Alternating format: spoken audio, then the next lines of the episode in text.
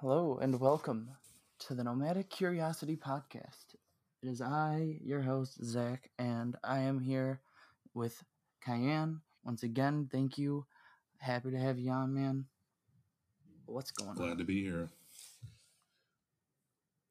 Uh, we were just, uh, Kyan actually was kind enough to give me a, uh, s- uh, star reading that I had just messaged him because I was like, I, I know he like had mentioned that he did those, and honestly, I, I am I'm I'm like blown away, like blown away. It was incredible. It was way more in depth and like impactful than I would anticipate, especially being over Facebook Messenger. Um, it was like really weirdly accurate. Um, so yeah, that was very interesting. Um, yeah, I um I started doing readings um shit, I'm 33 now, 12 years ago. Um and then um I guess through the development of my intuition and the wears and tears and peaks and valleys of life, I was able to talk to enough people and accumulate accumulate enough knowledge to be able to start getting this information that came to me. So yeah, honestly though, like I I am truly impressed. Like you could you could charge people for this. I mean, I'll pay you if you want me to. Like, you know, not I'm not gonna you fucking hundred dollars or anything, but like, um, honestly though, that was like that that was very impressive. Um, you know, like at first I was getting a little bit like, well, you know, it's it's this could be you know somewhat, but then like it, it was just so specific and much that it was like I mean, a lot of this makes a lot of sense actually, like in terms of, at least from what I know. I've done a lot of research on my ancestry, by the way. Um, Oh wow. so, like, so I actually am pretty familiar with a lot of this stuff. My mom's side of the family is a little bit harder to research, just because of you know some of that uh, the way that just stuff happened. But I mean, my dad's side of the family got traced back to the Revolutionary War turns out we were just um, poor farmers literally up until the last generation so Oh wow. yeah Um, i'm Yeah, sorry i'm still scrolling through all these badges and it's just wow we can get to those later but uh sorry go on yeah, I, I'm always. Um, I actually do charge for readings. I kind of slowed it down a little bit, um, but I'll be revamping it. I right now with the pandemic, um, like hopefully in its like last stages, um, I've been really taking use of my free time, and I've been able to work on one thing at a time. Um, uh, I think I'm ready to start uh, doing readings uh, again, but I was working on music. I'm still working on it. and I will be completing it hopefully very soon. Um, but I find that it's like always great, especially with like ADD, to be able to hyper focus on one thing. I can get like the most out of it. Um, but yeah, I've, I've been reading professionally um, for about 11 years and I never fully went into it like head first because I wanted to make sure that I developed my left brain a little bit more. So um, I kind of went on this path of, well, honestly, like I went on this path of like, I want to be able to work a regular job and I want to um, learn all the science that I didn't learn as a kid. And I think over the past three years, I guess I've accomplished that. So um, I might just go into giving, uh, going back to the readings full time. But uh, it's always strange because uh, I forget that it's like an aspect of myself that I do. So in be- the beginning of readings, I'm kind of just like warming up because I kind of have to like invite your energy in, and that's actually not something that Yeah. I like to do. I don't really like to feel uh, other people's energy unless it's like super tasty or something like that. So I, I know what you mean though I, I really do know what you mean because that can get it, it can be pretty uncomfortable or or uh, uh what's the word uh intimate um Uh, but, Right. uh, no, I mean that uh, the way it kind of started off, yeah, it kind of seemed like a little bit like you know, like I mean, it was still kind of interesting because you know, like Andromedan and stuff like that, I had never heard. As you kind of started explaining what that meant, and and just based off of the the pictures that I had sent you of just like family members' faces and mine, my parents and mine, and like the way that that kind of got deciphered down, like I mean, to a T, kind of boiled down like the the like spiritual ancestry of my like my like family's awakening uh connections like i i mean wow i was just honestly amazed with that um there's something that actually i want to i had a question for you about that um there's a thing that you had said that uh said that sparked the gene um something about sparking the activated there it is. So he said he saw something that activated him. Um, and I mean, I, I know that the our listeners here didn't hear the reading, so this is gonna kind of sound out of perspective, but like part of it was he would go back and talk about the uh the first ancestor in this like line that of my lineage that uh was basically activated in his star seed origin. And he said like he had uh looked at a beetle or a deity's wings or a deity's wings or something like that and uh that's what sparked his activation. And like i don't know i was just kind of curious about like how like that vision looked to you Um. Oh God, this is like this is hard. I'm gonna need some coffee for this, but okay. So before, so I'll remember that, and before we get there, I'm gonna explain to the listeners, um, like what what kind of happened, how the reading went, and then I'll explain to you how I got that. So essentially, what I what I do is I tap into my intuitive mind, and it just shows me like a series of images and then I have um, I have to get out of my own way. So my ego will try to like color it a certain way, and I have like um internal fail-safe mechanism that lets me know when it's my own mind versus it's just intuitive information I'm getting. So Mhm. um um so I, i'll start typing what I'm seeing, and then if I'm going off, I'll get like this like little buzz saying like, "No, you're off." It's the opposite of what you're thinking. Then I'll type the opposite of what I was thinking, um, and I it's more so just about me feeling confident in what I'm seeing, and then hoping that it links up, um, because I don't.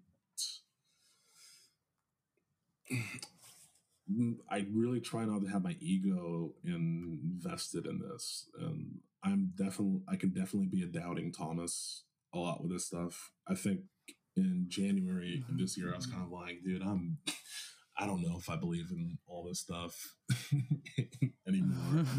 I have like a little crisis of Yeah. faith, so um, I know what you mean. Actually, you know, with the channeling that I do, it's really hard to kind of be like, I mean, is this anything, or am I just, you know, like, Eh, I just got a few bolts loose and just, you know, this is just whatever, like, you know what I mean? Like, like I'm doing this, and it's like, or like doing tarot, and it's like, you know, I know that the cards have meanings, and it could just be, you know, this just is just relevant because you're making it relevant. But I've had some readings that were just so mind blowingly accurate that it's like, I don't even know. I've had some really amazing channel sessions and some that my ego got involved in, or that I just wasn't a uh, sufficient channel to like, you know, convey the message and just got all like messed up and didn't make sense. So yeah, I mean, I do get what you mean about having those little crises of faith, yeah, yeah, but because sometimes you get surprised. Yeah, I was surprised tonight actually because um your energy, no offense, is not something that I like. Some people's energy is like really, really loud and pointed, and it wants to be seen and heard, and yours isn't like that. So I had to kind of um like it wasn't hard to dig, like it wasn't like rough soil that I was digging, but I had to kind of like dig for jewels a little bit and see, okay.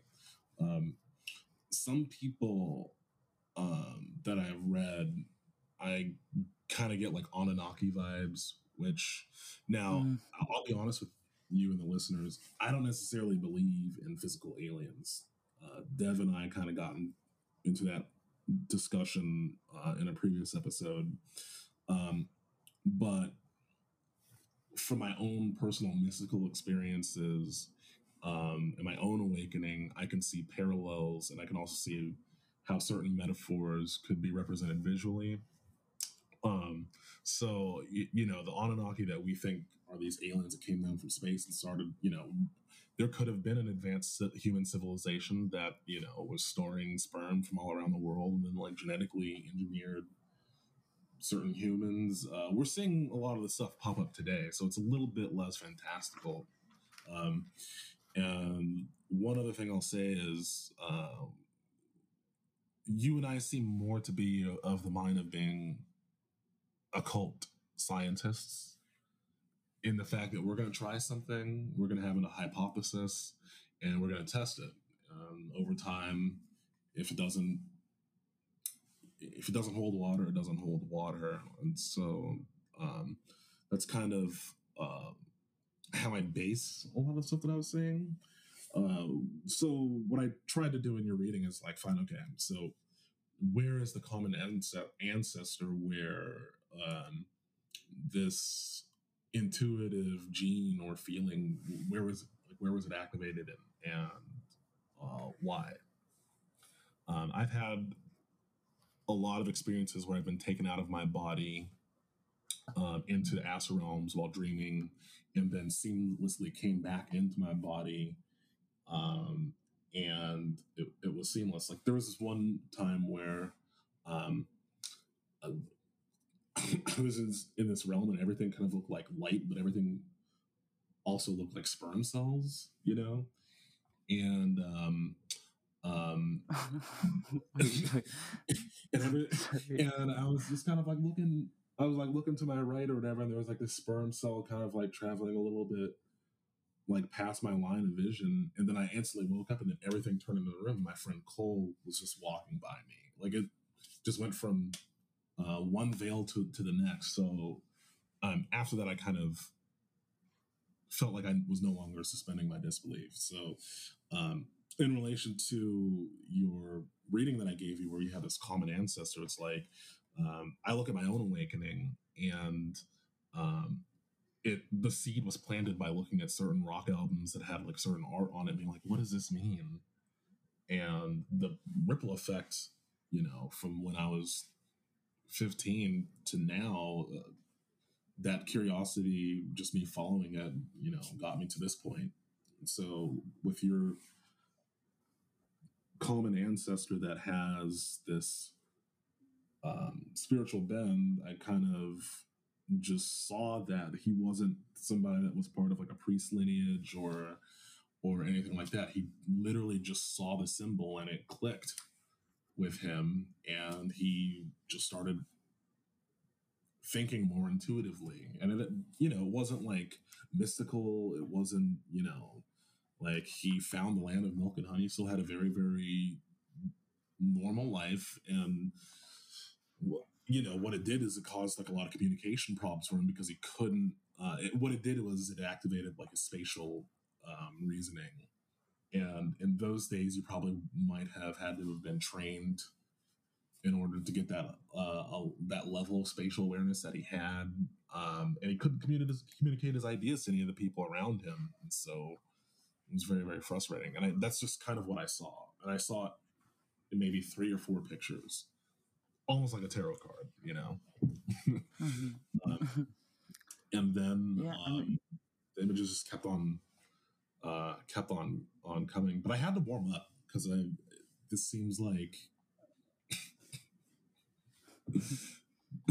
no, no, I, I know what you mean. Like, like I mean, I do, I do know what you mean about having to warm up because, like, even with channeling and stuff, sometimes like I have to sit there and write for like, you know, an hour before I can actually get in like the, the, uh, I, the way I, I usually channel is through contemplative journaling.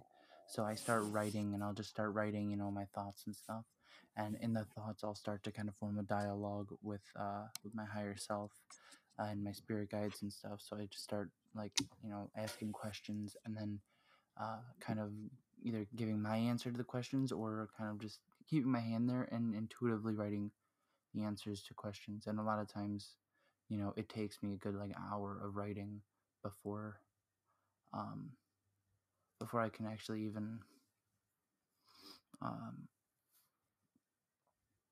before I can actually even start to get a good uh, intuitive message come through.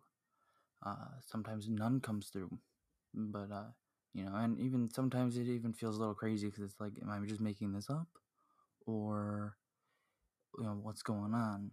So like, I, I do get what you mean about the having to warm up.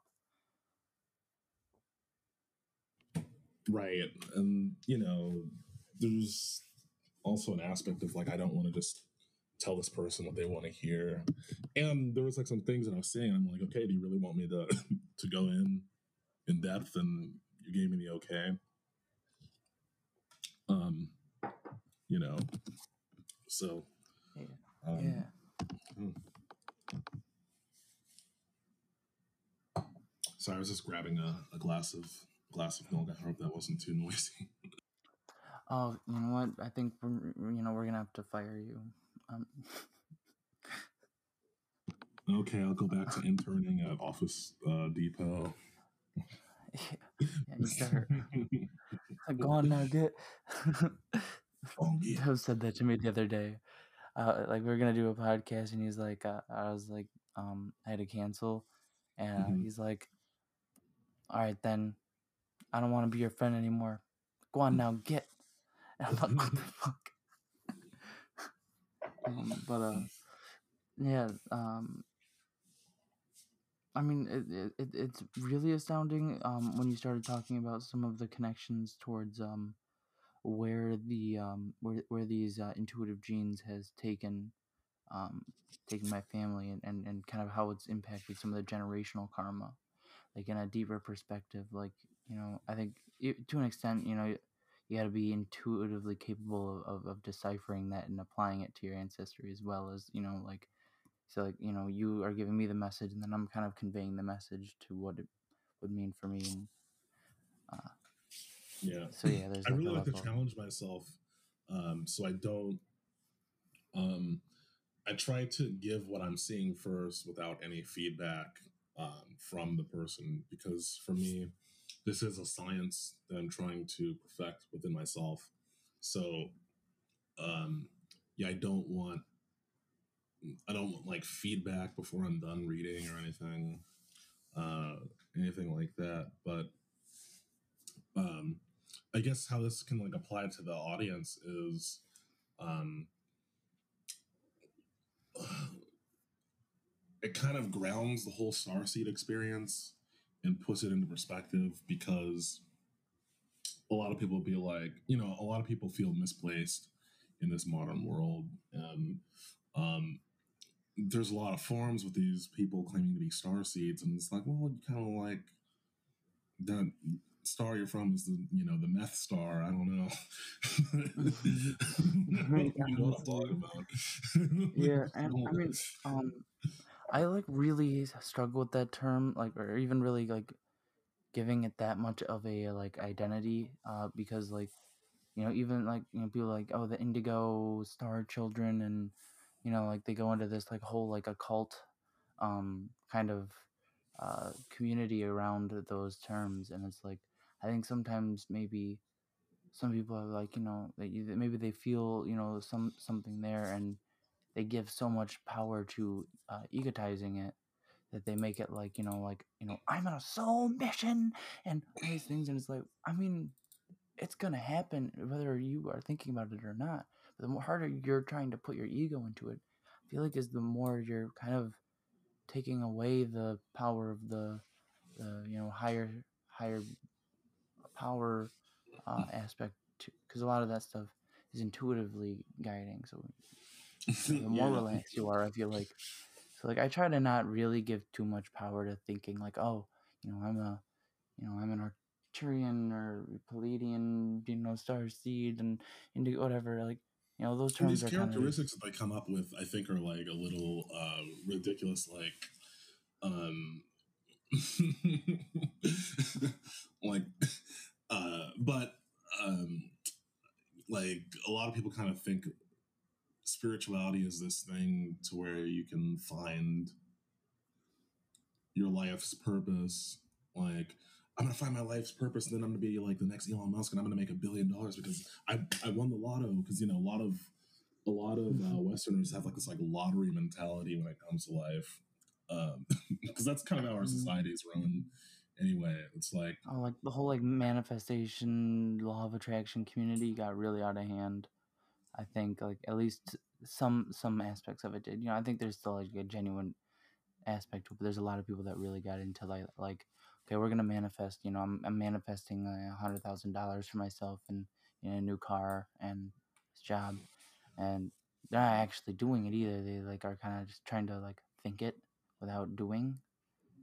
I think a lot of the law of attraction is mostly the doing that the the the tr- the mental part is just the motivator for the doing and allowing yourself to do that because you're working to manifest it.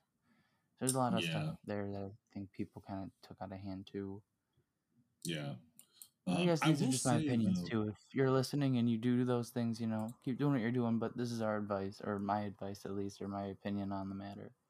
There's, well, I also do life coaching. So if like you, if you're really like about like trying to, um, like manifest something and and um, learning how to get out of your own way, like I'm definitely the guy um, to talk to, and we can set up a plan, a workable plan for you, so that you can uh, do it in flow, so that it's not like hard.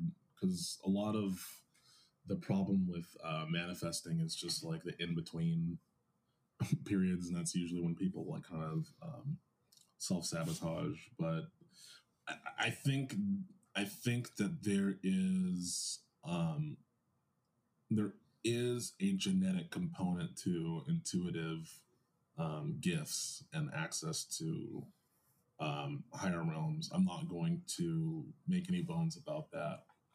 Uh, I do think it's genetic.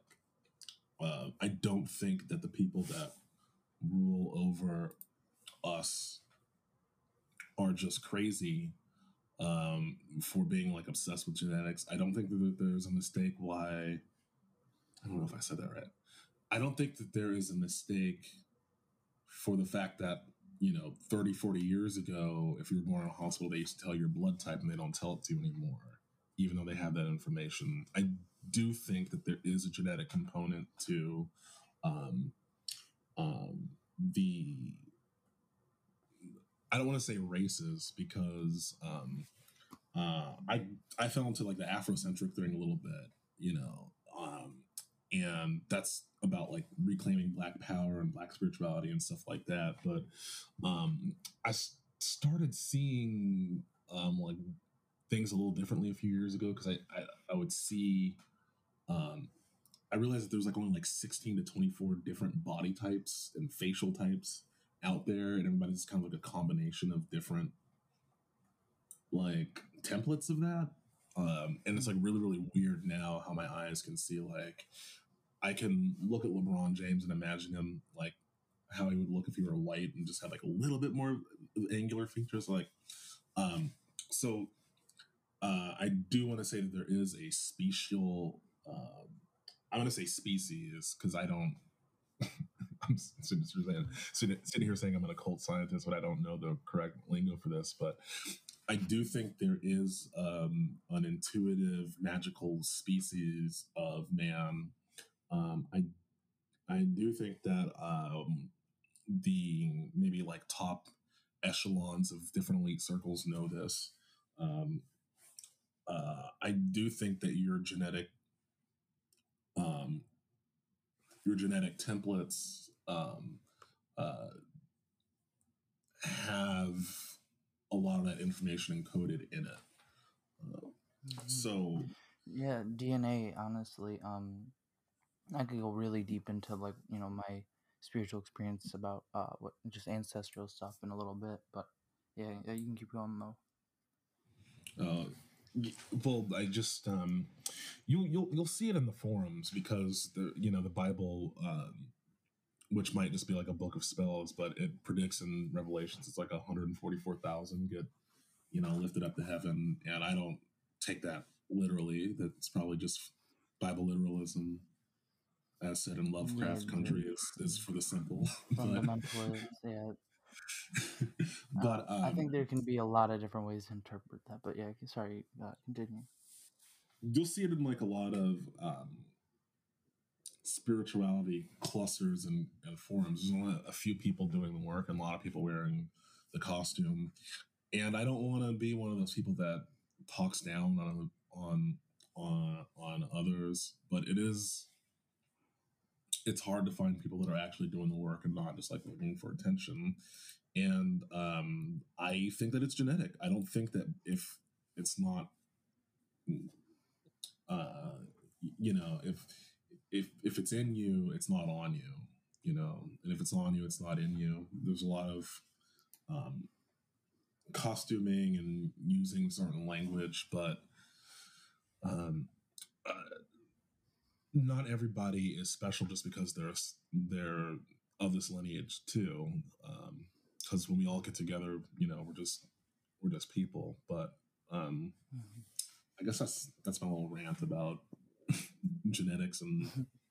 yeah, well, I mean, that was a good point to end on too, where you were saying like, you know, when we get together, we're all just people. Because I mean, first off, to some degree, you know, I'm sure almost everybody at this point has some bit of lineage that has you know that or if not they're they have the potential of that you know it i think a lot of it too is you know how much do people really embrace or accept the the uh um what's the word the uh, accept the activate activated aspects of themselves you know like my, my brother you know highly highly with a fuckload of energy with that with him um and that that uh, that spiritual power um, that we were kind of talking about beforehand in terms of like what he's capable of, and uh, a large, large, large quantity of it is uh, suppressed in him. Just you know, he just never was interested in it, and you know, he just wanted to you know kind of do a little bit something different. I can tell you one thing is you know there there's the one aspect of the matter is that in terms of the uh, like a mathematical thought uh, type of ability.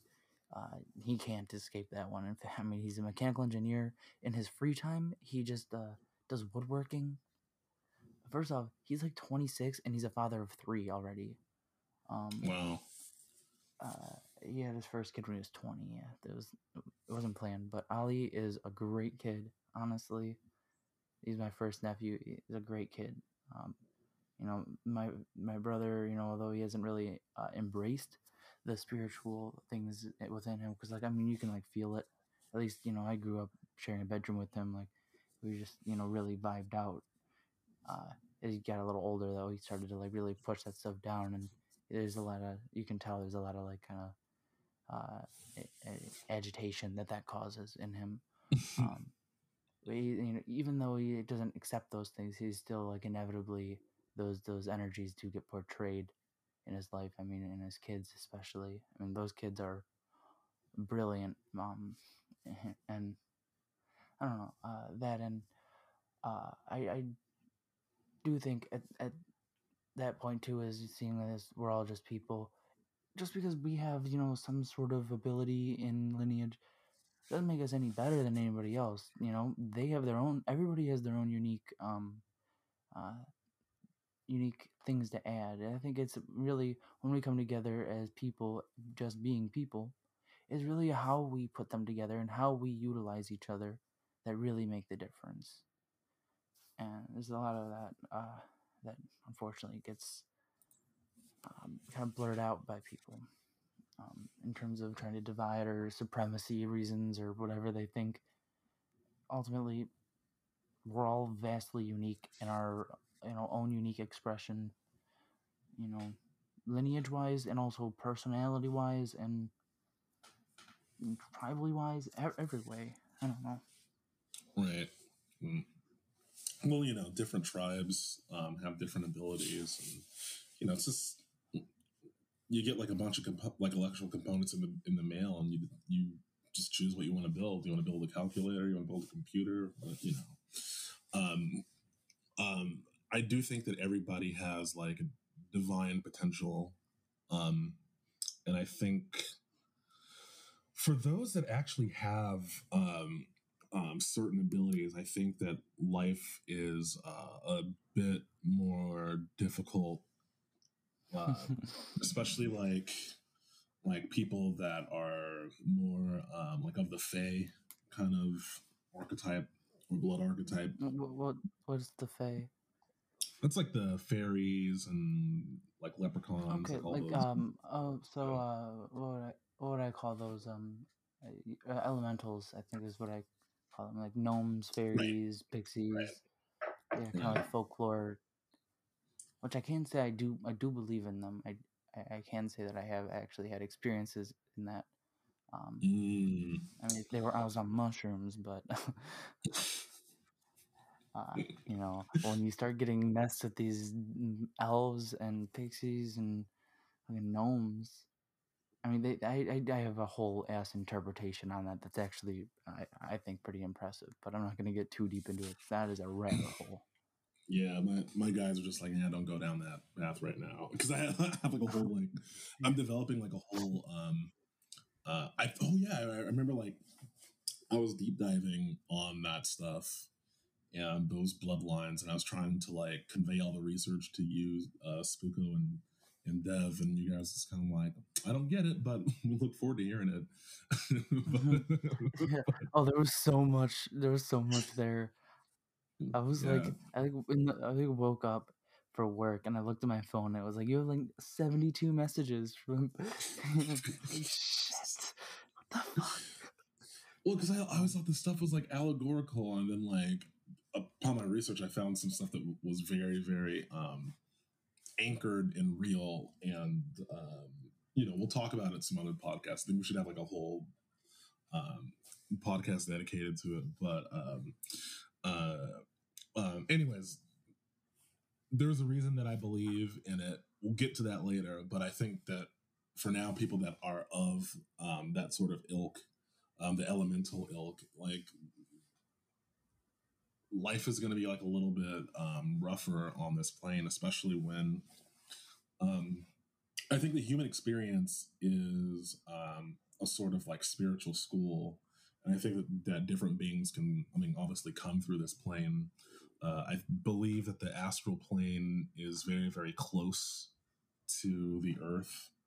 Um, it's just a little bit more ex- expansive or whatever, and it's kind of like an in between um, realm.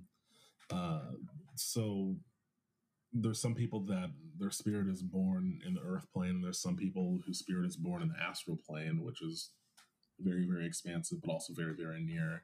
Um, so if you come from that astral realm um, and you're like limited in a human body, like it's not comfortable. It's, and you're of, often going to be considered to have like some sort of like learning disability or like addiction problem. Chronic Um, pain problems as well is a really common one, Yeah, uh, or yeah, chronic illnesses in general. yeah, um, I, yeah.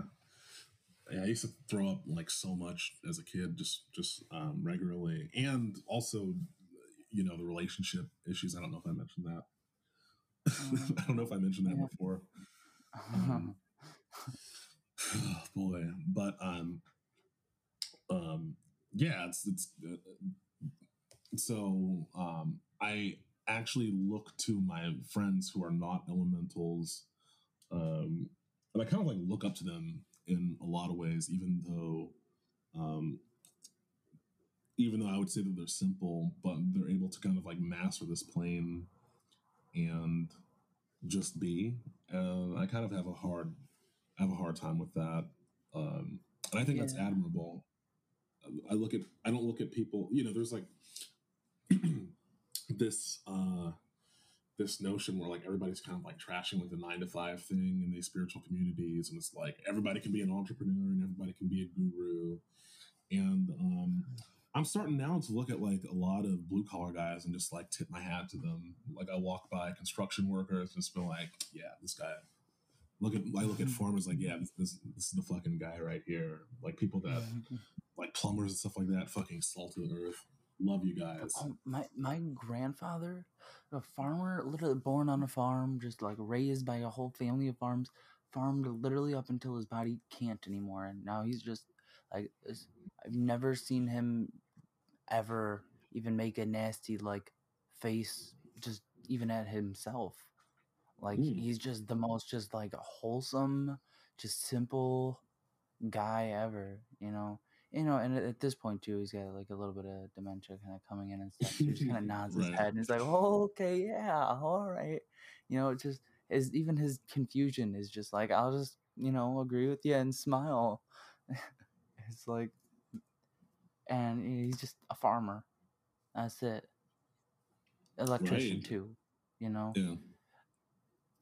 Uh, salt to the earth, like just how and i'm over here like trying to like battle of, i don't even know trying to battle my own comprehension of what i'm trying to think about and then like decipher it in a way that makes sense and sound totally batshit crazy to most people like, i don't know i feel like a lot of that stuff happens like trying to talk about like the transcendent stuff uh and that whole kind of um line i feel like i kind of started going on a tangent there but No, well, no. I, I mean, um, like lately, I've been, um, I've been really, really biblical. Uh, it's not the only uh, sacred text that I like go to, but it's been the main one recently, and it's kind of interesting how you know in Genesis, like we're punished, and then the, the way. Though I mean, basically, we're we were punished, and our punishment was like we have to till the soil, and so it seems like a lot like a lot of complications come from us trying to get away from what our fate was here on this planet which is like we'd all be a lot happier you know being on farms i believe. Uh, the problem with that though is um is like i'm a complete night owl. I can't fucking work during the day and I, you can't farm at night i don't think. Milk the cows. You can milk the cows at night. Well, I know they do it like real early in the morning. I mean, nowadays they're not going out there with like rubbing the teeth. They got you know big vacuum machine things and industrial dairy farms, but that's industrial farming, not actual agricultural, like you know grassroots agriculture. yeah yeah It's not going Um, out in the field with a scythe and chopping the wheat down, and, or you know like because I actually Yeah. I, I do I do farm you know still to this day you know I, I run the same family farmer ninth generation in and like it's I mean we're we're pretty like you know like we're not like Mhm. a, a thousand acre farm we got like 200 acres but you know Mm. that's it's literally just I don't know it's a lot different but yes I'm a lot happier when I'm out there like digging in the dirt in the sun just the you're sweating you're dirty you're working your ass off I feel great yeah so much better than I do like in this artificial environment world matrix that we have created. You know, it's like I actually feel like with nature. Like I feel like like doing like a human like trait. I don't know. It it is a very good experience.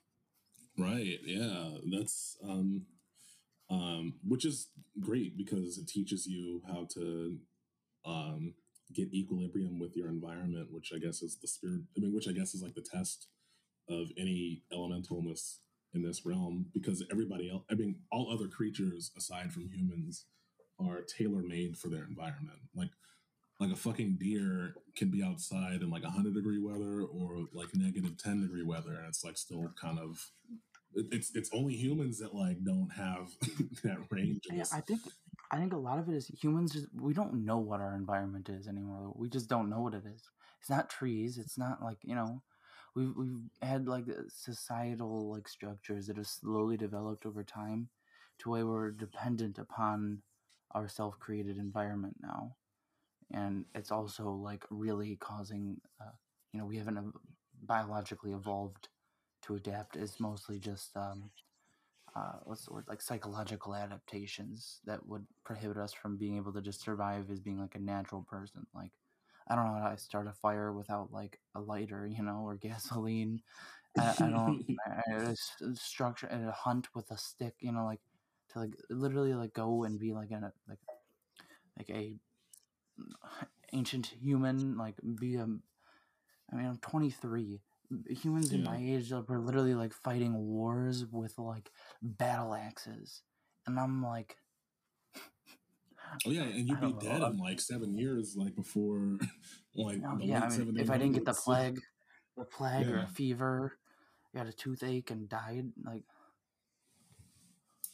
Yeah, so that that yeah, that kind of ties to my point though. It's like this um this is kind of I've been Bible tripping uh lately. Um because it's like we obviously are not um, like our our body types is, is is not cohesive with this planet. And then even more so um, the spiritual types that we intuitives are are definitely like not emotionally uh, equipped to just kind of like rough it and and you know um, just just exist here. And so you know um, yeah, and this is the problem with with a lot of uh, with a lot of uh, uh, uh intuitive starseed people, and yeah, I, I think too. You know, it's a possibility that you know as we started to see like over the years of a lot of these activations, and then like uh, even like uh, in terms of like um, what's the word like uh, kind of planned like because like you said you don't believe in like uh, actual physical aliens. I'm kind of the same way in terms of i think most of the ones that are like traveling star to star are are actual like interdimensional beings. They're, they're non-physical like angelic type or just domains of consciousness. And i think maybe there's uh, you know when they come here they can choose to kind of incarnate aspects of their domain or aspects of their consciousness and their collective in with humanity to kind of help grow this and that's kind of what my conception of a star seed is. So i think you know as there you see more and more of those coming in you see this uh, technological advances and uh, all these like like uh, major changes in the way uh, human life is lived to kind of progress us towards you know you know whatever really it is. But as we see our, our biological beings aren't a- adapting as fast as our spiritual psychological kind of context of that stuff. So like, you know, we see a generation right now, like my generation, the highest depression, anxiety, all these things, you know, it's partially it's got to be because of uh, you know, the technological advances have like literally put us into alone in a dark room with artificial lighting lighting us all the time with constant sitting and poor diets and all those things and a lot of that stuff is you know led us here by you know the collective work of our uh, ancestral star seeds or and just ancestor humans as well. And it's like i don't know it's kind of an interesting situation. Yeah that's why um that's why i kind of get like a little suspicious of people are like these you know, before election season and like the QAnon stuff was like kind of going and like it's like, oh yeah, the, the Galactic Federation like has our best interests. And it's like I'm like, you guys maybe your parents haven't got divorced yet, but you guys are just like mm. like way too way too Yeah, I mean I, and I'm not gonna lie, like I, I got really deep into that QAnon hole.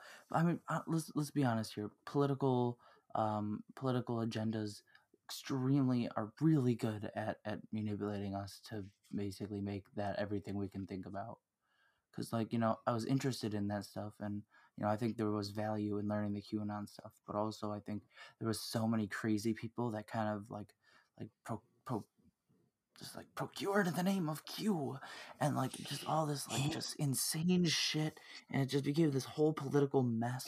And it's like honestly to me qanon was just like well, first off, a lot of it was very like cryptic, so it was kind of like puzzling and like trying to like you know decipher what kind of what kind of message is being conveyed here, and like stuff was just interesting. it was neat. It was neat, you know. Um, and then it's like then you've had people that are literally like, okay, JFK is actually Kayleigh McEnany's father, and like I'm like, oh my god, what really? Yeah, like, come on. Okay, well, first off, there's a direct Q post. A Q, uh, itself posted JFK isn't alive. Like said that because so many people were saying that. It's like, what the fuck is happening? No, like, and I, I just even still like I'm like, well, you have, I think, uh, but then you have, and then people made Trump a false prophet as well, though. Like rather than like taking the message of like empowering the people and empowering each other, everybody's like Trump's gonna come save us and giving him all the power, and it's like you're that's you know that's that's obviously not you don't don't do that. Don't worship people like that. Like I don't know. It was yeah. a whole thing. At best, sorry, that's the uh, coffee machine. But at best, Trump just wasn't like he just wasn't getting in the way of other people doing their stuff, and all he really wanted was just like attention. So I, I mm-hmm. think that people didn't understand the psychology of the situation because, like, I'm gonna be honest. Um, I wasn't going to vote for Hillary, but like I definitely definitely was not going to vote for Donald Trump. I had an anxiety attack mm-hmm. the fucking day that guy was like elected. I'm like, like what the fuck is going on? Um, well, I think because like he campaigned under the whole anti-establishment, like take down the corruption. He campaigned on that, and that inspired a lot of people because there's a lot of corruption in politics.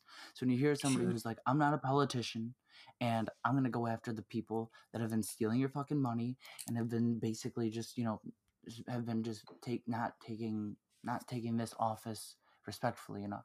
That that inspired a lot of people, honestly. I'm not gonna lie, that inspired me. I mean, I'm not gonna say I'm the smartest person or the most, you know, whatever, but you know, I fell for that. It, and I mean, to some extent, there was that stuff. Mm-hmm. I don't think you. I don't think you fell for anything. I just think that the situation changed, and it changed really, really quickly. I mean, um, uh, the the problem is is that we have um, the CIA and the FBI and Mossad and all these other agencies and you know, underground mafia. Like they've been they've been at this stuff for like a very very long time and um god i was going to say something earlier like this is going to be really really dark and i have to apologize like trigger warning but it's like a lot of you uh, i don't no i'm actually not going to say that okay I'll just say it. Just say it. Hey, say it, and then if you don't like it, I'll just edit it out. Okay. Okay. It sounds like a lot of you guys haven't been like molested because it's. um, it's awful, but but it's like it, it's it, it's like uh, and this goes for both like the left and the right. It's it's kind of like um. on the left, it's like, okay, we're gonna get him, we're gonna get him, we're gonna get him, and then on the right, it's like there's all these like breadcrumbs. It's like just wait like a little bit longer, and you know we're gonna do this, um, but you just have to be like really really cool and i'm not you know it, it just seems mm-hmm. um, it seems to me that the public is almost a little too innocent to be in the mind frame of understanding the type of people they're actually dealing with here um, mm-hmm. absolutely uh, agree with that yeah so it's like unless you've experienced like some sort of horrible trauma and you've actually like gotten through that trauma and aren't like re-traumatizing yourself I think that it's hard to fathom the sort of evil that we're dealing with. You know, um, mm-hmm. no, absolutely. People.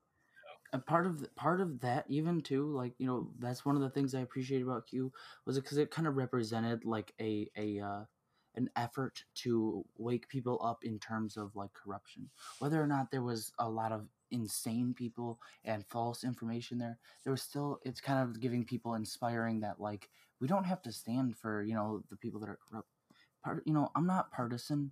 I'm not democrat. I'm not republican. I'm not even going to consider myself a centrist. I think whatever i am just hasn't been invented yet. So i'm like just trying to like be you know like i'm not to invent it but like i just i don't like any of it I, you I mean just, to tell me that that you don't have your mind up made you you don't have your mind made up before you hear the issues? That's crazy, man.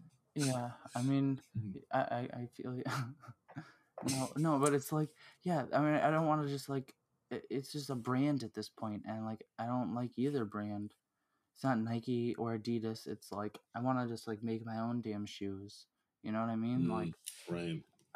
and i think a lot of that stuff just has to deal with like we need to stop centralizing our government so hardcore like it's so pushed towards like everybody's focused on the federal.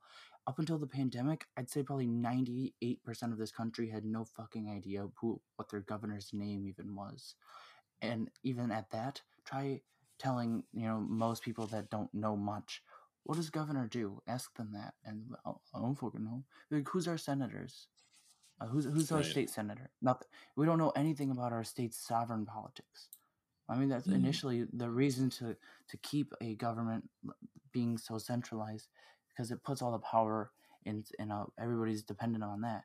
We have state sovereignty to kind of like avoid that. So like I think that's a big problem just in general with a lot of societies is we tend to gravitate towards centralizing everything.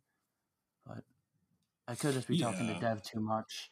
And No, I- Dev's been I- I down the decentralization hole. It's really I would, interesting. I would no. The centralization is actually, uh, and this is kind of why I've been like jerking off to the Bible recently. The Bible conspiracy is a anti-decentralization, especially the New Testament, but an anti-decentralization um, uh, parable, I guess.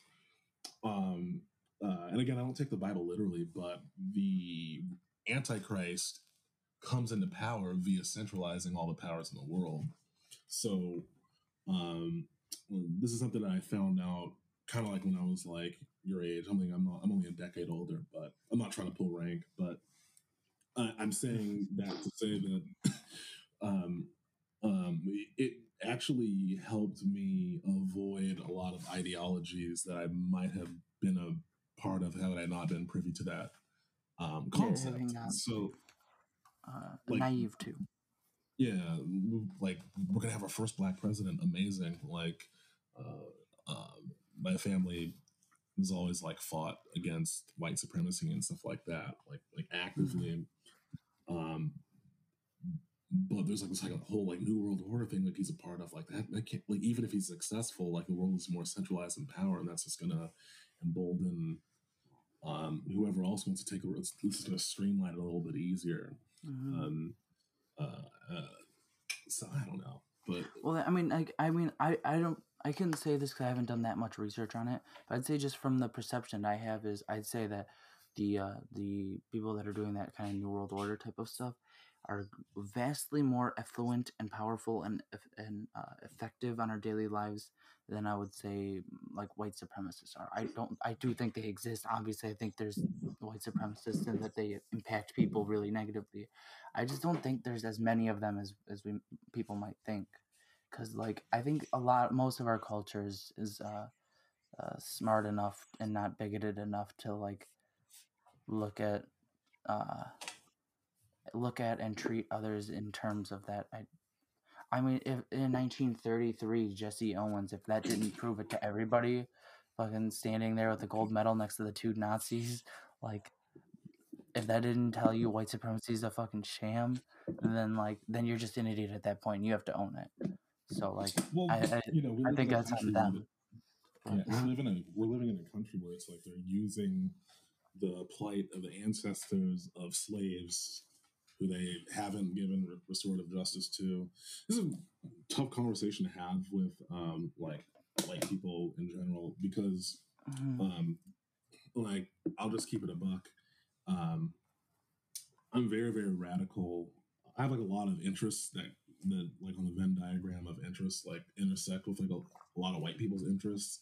My um, inner core beliefs are like extremely uh, radical. Um, so um, like, just, when it when it comes to race and stuff, it's, At least you're honest. Radical. Yeah, I mean, I also don't like groups, so you guys aren't going to have to worry about like, um, you know, Adolf Kyan, you know, coming in and um, stealing you. go for more of a napoleon type of approach just rise to power twice on your own just Uh, I'm more of like a Forrest Gump. Okay, like I don't, I don't need power in that. Way. I don't need power in that way. Um, uh, accidentally just become them sorry keep going. Yo, okay, uh, uh, we're off on a tangent. I love it. I don't, actually don't want to quit the tangent. I'm going to tell you a funny story because, um, like, um, I love conspiracies or whatever. I like the most taboo conspiracies, always like it's like always like the Jewish ones. And to my Jewish listeners, like, I love you guys, so don't worry. Like I'm not like preaching, you know, anti-semitism over here Yeah, uh, I'm not an anti-Semite. I'm just a non-Semite. That's that's, that's kind of where I go. But um, That's exactly what an anti-Semite would say. Okay, I'm sorry. I'm just kidding. Go on. Well, I do. Um, I do have. I'm gonna say that. What the fuck? um, uh, well, I- I We're gonna need to censor this book. I'm just kidding. I know, dude. This, this is gonna be the Patreon section of the show, but but um, no, I, I remember uh, like uh, okay, I can. I, I'm gonna talk about mental health, anti-Semitism, and uh, anti-Islamism in this like couple stories. But the first time I had uh, I recognized that I like had like a dissociative experience was um, I think in 2010. Now I grew up in around like Los Angeles, and I had like a lot of uh, Muslim friends, and they were very, very like Americanized. And so, um, you know, I think this was like kind of like a couple years after Bush had le- left office, and like a lot of white conservatives were very, very anti-Islam at this point. Like, you know, fucking bomb the towel heads, whatever. You know, Mm. and I was kind of like, you guys are like a little too into this. You guys don't know these people. Although technically, the so-called towel heads are mm, you know, like Sikhists, which are like the most peaceful people on earth. You know, like Sikhism is really the like, I, uh, like has to wear the t- the um turban, um, yeah. and then like, but yeah, sorry, just like they call people names that don't even like apply even at all. That's the well that's why white supremacy is like so dangerous because it's a lot of fun to do that kind of stuff. It's what's your name man it's fun to troll people. yeah oh yeah yeah. But um anyways i'm, I'm like i'm like at this uh, train station whenever there's this like arab guy with like an american flag and he's just kind of like waving it. And uh, i don't like uh, to talk to people in public I was kind of like to have my headphones and smoke a cigarette and you know just leave me alone. But he kept on like wanted me to come over to his booth, and um, it was 20 minutes until the next train uh, came. So I talked to the guy, and he starts fucking proselytizing to me, and he had this like thick, um, like Aladdin accent, and uh, and like um. And he's like, American women, they're too loose. And I go, oh, oh, oh, oh, what? And he goes, he's like, you know, when uh, Mother Mary was in the Bible, she wore a hijab, and I'm and, and like I, I was just like I couldn't. It was, and he also had like the fucking like mustache too. And I asked him like how old he was. He's like I'm 19, and I was like, oh, that's cool. It's like, what do you do? He's like, I work for my father. I have like three kids, and you know, I think he was like married to his cousin. I'm not exaggerating at all. And I was kind of like, this is such a fucking racial stereotype. I cannot believe this is real. And, my mind just started to kind of get like all cloudy. I was like, I got, I, I got to go. Um, uh, so non-relation other story i was um uh, i had this stint in my life where i was working security and um there's a lot of uh, uh, conspiracies about Jews in the music industry and like the mafia and stuff like that. And there's this rumor that um, the uh, Jewish manager of um, NWA had like Easy E killed by um, injecting him with like an AIDS needle or somebody doing that it, it's if you're into like hip hop and like old school hip hop, it's like a very very well known thing. The movie about like Straight Out of Compton like addresses the relationship with the manager, whatever. Anyway, I'm doing um at this particular time I was like really really into this uh, stuff. Mind you, my best friends are like like Jews, so it's like so um I'm doing security at this, uh, but I got offered to do um, security and make like a lot of money for Rosh Hashanah. Um, and they're like, but you have to like wear a suit. And I was like, okay, I have a suit. And I hadn't worn a suit in a long time. Um, and I didn't have like a tie. So I had like just like a bow tie. And I was like, okay, I'll just wear this. And I'm like outside, like guarding this temple with, you know, a couple other people. And I have this bow tie. And it looks like I'm like a member of the Nation of Islam because I forgot that I was black, you know. so, this, so I, I for you there, buddy. so um, um anyways it's like this guy comes up to me and um I can tell he was like looking at me kind of funny, like, what the fuck is this nigga doing here with oh sorry, I shouldn't say that. Like, what is this dude doing here with this bow tie? And he starts kind of like trolling me a little bit. And um uh, he pulled up like in like this beautiful Maserati, you know, with his uh um, probably second wife because she looked like 40 years younger and like their grandkids, maybe kids, I don't know. And um, he starts uh, talking to me and he goes like, "Oh, what do you do?" And I go like, "Well, you know, I work on AV. I was working AV at the time, and you know, I also like make music." And he was like, "Oh, you're looking to get in the music industry?" And I'm like, uh, "Yeah, you know, I'm, I'm, brushing up my skills. Like, I'd love to be in, in, in the music industry." And he goes like, he goes in his pocket and he pulls out. Um, I go ask him, "Okay, yeah, what uh, what do you do? You look like you've done quite well for yourself." And he goes, "Oh, funny that you ask." Um, um, he's like, I work, I make um, unbreakable latex gloves. I go, you make unbreakable latex gloves and you got a Maserati. You seem to be doing pretty well for yourself. I'm not even trolling at this time because I'm just, you know. Mm-hmm. Uh, and kind of goes, like, that that is impressive that you're selling break, unbreakable latex gloves and you're driving a Maserati. That's it's impressive. you're in sales. He's like, yeah, it's like if you ever need some protection when you're in the music industry, uh, here's my card and um, he gives me his card. he gives me his card. It's like really like expensive looking, and he goes like, he's like, you know, it's a very very rough industry. If you ever need some protection, you know, because you never know when you go to a gas station and uh, you just go to you know fill up your own gas, you get like a little uh, pinprick, and then you get. Uh, and then you you go to the doctor a few weeks later with a cold, and you get AIDS and I was like, all right, that's interesting. Thanks, man. that's a very specific direction to go.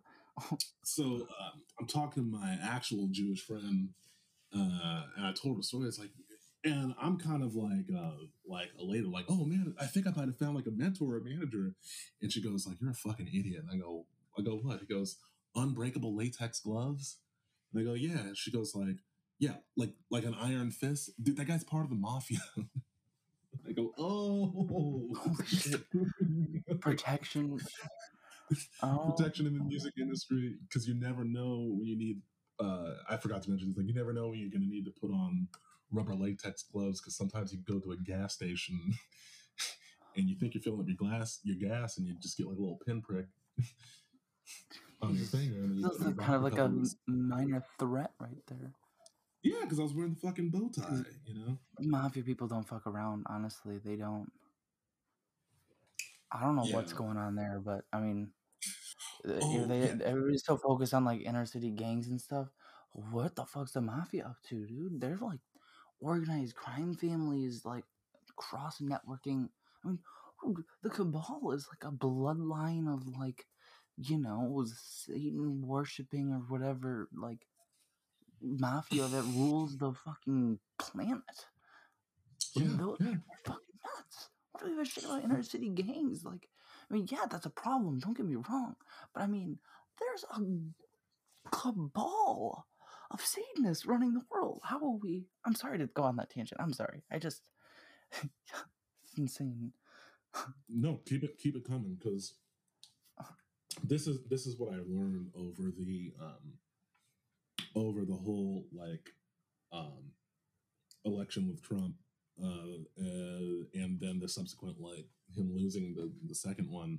Uh, before I go into this little spiel, I just want to shout out to Florbrun, Kiki Green, um, uh, uh, all wisdom comes from women, and, and men have the wills to enact the true divine feminine wisdom. So I just wanted to shout out a couple peoples that you know help turn my brain mm-hmm. on. But anyway, yeah. Um, yeah, no, what I learned over the past um, two election cycles, which is there's a lot more people who are uh, involved in this stuff than we want to know. I mean, that that we know and mm-hmm. um, that don't want to say anything. That's, that's number one, and then number two, there are so many people that have a lot of trauma that they haven't gotten over to where they cannot figure out how to navigate around this. Um, mm-hmm. So, like when you talk, and this this this kind of comes from a rant from Kiki Green, but like when you are talking to people who are like staunch Democrats or whatever, or people, women that are like completely like in the Me Too thing or whatever, and you say, mm-hmm. okay, well, what about Joe Biden? What about his ties with China? Like, you just kind of want to hear the angle on it. Like, so if somebody says like, I know Biden is involved with China, but he's actually involved with this family and they tend to be anti the PLA. So just because he was in China doesn't mean that like he's for the particular regime. Like it never gets to that. They just go like it didn't happen. Um, what about him sniffing all those kids on stage? What kids? Here, let me show you. Oh, he was just having like Oh, no, stop. no. They're just making a video that makes it look like that. It's like, no, actually, I mean, he's actually had quite the track record of doing some really creepy ass shit like that. Like, that's not new. his son is dating his dead brother's like widow, like, Oh, yeah, and is a crackhead. That His, doesn't. How, do you know his current wife was the babysitter for his kids? Um, when his wife and daughter, or wife and uh, was it his daughter or son, uh, died in that car accident?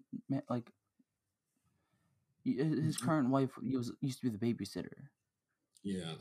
Uh, Joe Biden. I, I, I mean, that was like really bizarre to me. It's like, I don't know. and he had know. a he had like a strange. And this isn't even like really about um about Biden. Like the guy, or the policies guy's, or like, anything. yeah, the guys. So again, we have like another Democratic president from the Obama era run. Obama ran with no plan. Uh, no, you know, no, no, nobody knew what he was what he was like about. It was just slogans. Well, I mean, and, the only know, that he did run on, he didn't do like the uh, part of you know like ending the wars and stuff. Like he did quite the opposite. I think that's what turned most people off to that. Yeah, Um, it's yeah. Nobody and nobody talks about that. Nobody talks about how white America gave the guy a chance, and he still kind of fuck. There's a Katt Mhm. Williams uh, skit. Uh, he didn't fuck where- up because he's black. He fucked up because he sent drones and drone strikes after drone strikes killing innocent civilians in another country, and that's that's wrong. I mean, like I don't give a sh- shit. It could have been anybody. It could have been if Trump did that, I would have not not backed him. Like you know, like Yeah.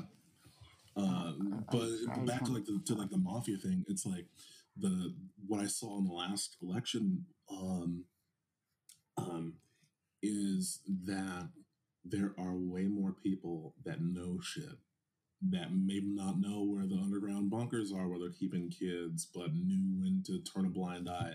There, there are so many uh, women who are boomers that come from families that were involved in crime and stuff like that, and a, a lot of millennials from like they don't really we don't like really know shit. Like people don't like really say things. Um, they don't really say what's going on. Um, and we're obviously for the most part like not tied into financials. My guys just kind of gave me like the keep going. So we're not like really tied into the, to the whole. Um, I don't want to say that there's not millennials with money, but we're not tied into the fabric of what is actually like generating wealth in this country. It's still pretty much a boomer and Gen, Gen Xer and greater generation kind of thing. So, um, there's there are a lot more people um, that are involved in this stuff than than uh, we know, and I think. Mhm. And a lot of people I we just don't even know who they are. Like they're just not any. They're not in public eye. They're you our fucking neighbors. Like, like, okay, so I'm black. So if I see some, if I see somebody who's black who's a gang member, I can kind of basically, it's pretty easy for me to do that equation. Like, okay, like dad's in jail, blah blah blah. I could, it's like an easy thing to, for me to picture. Mhm. Um, uh, and this is an area where I think Trump failed. Uh, this is probably racism, but um, these fucking immigrants that come to this country, um, these fucking Indians, uh, Asians, and it's not like I don't like you people because whatever, but I, I, I just, my people were brought here in slave ships. There's a theory that we were already here, but we were enslaved. We know how the Native Americans and the blacks got here. We know how the English and the Dutch got here. But for these Asians, uh, Hispanics, Indians, Russians, Croatians, it's like, what the fuck did your family do to get over here? Uh, I'm I'm really really wondering uh, what did you guys do to come here? Um, because it's extremely hard to immigrate to this country. Mhm. Um, it's, so what is like that's just kind of like because as a black person it's like i don't i don't fucking know all my roots are traced basically to here so Um, when I look at people, I know like a lot of people come over on like education visas, like so like they come here for school and stuff, and then like I think they they, they get married. You know, like they, they meet somebody in the school, have a kid, and get married, and that that makes them a citizen. Like, he has a green card. I'm pretty sure. Like I don't know if that's for sure, if that's how a lot, but a lot of uh, you know, like especially a lot of um, like uh, Asian, a a lot of Asian immigrants come over for uh, education visas. Like, you know, looking at our school system, it is primarily dominated by Asian Americans. Uh, okay, they're the highest why? uh. Okay, okay. test- Why is our school system not educating? Black's basically at the bottom, so I'm not even going to like a whole racial thing. But yeah, yeah, if you look yeah. at our I mean, education, we look at our education system. It's like um, our, our precious white children aren't even doing well. Why are we prioritizing Asians over over?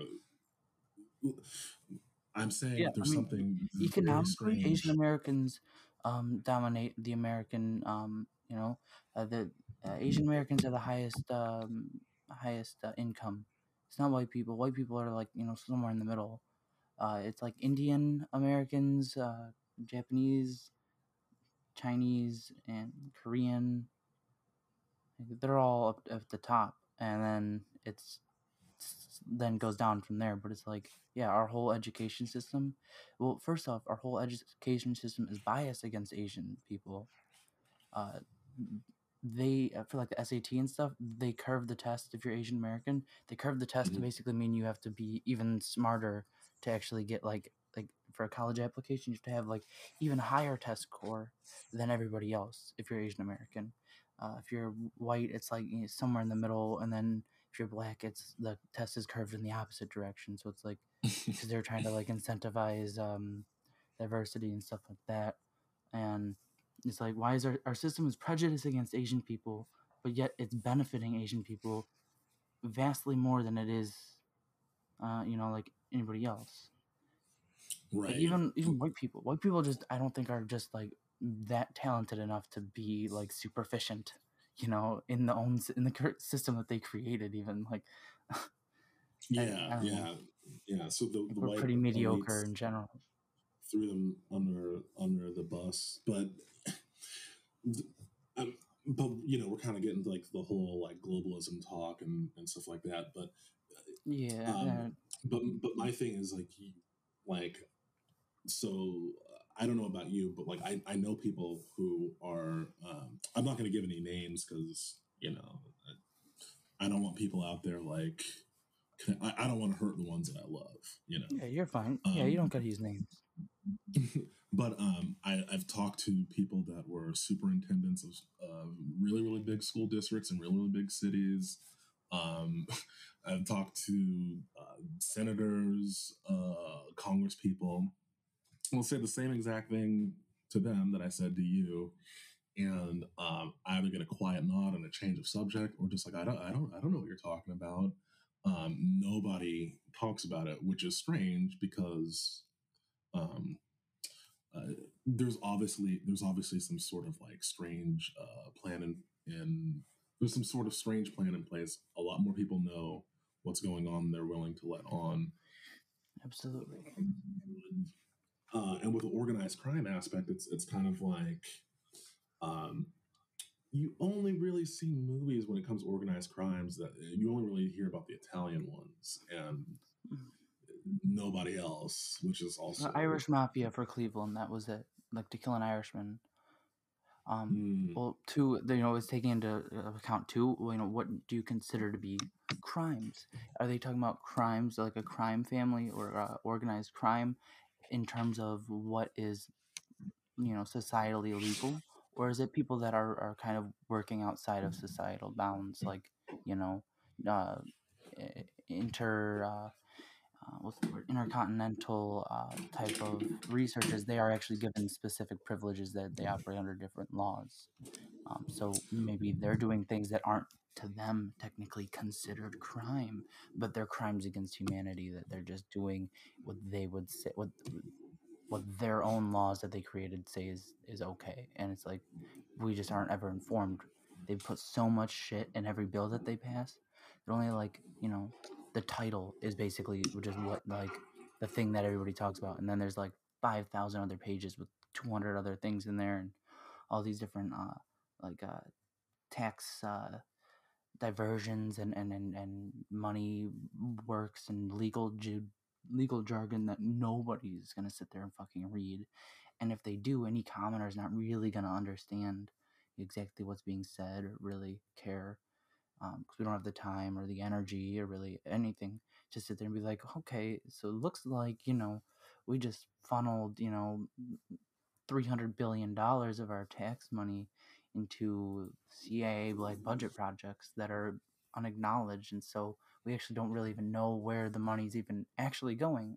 Where is this missing three hundred billion dollars in our our public funds? And you know, why do we have people that don't have water or homes or can eat or survive sufficiently?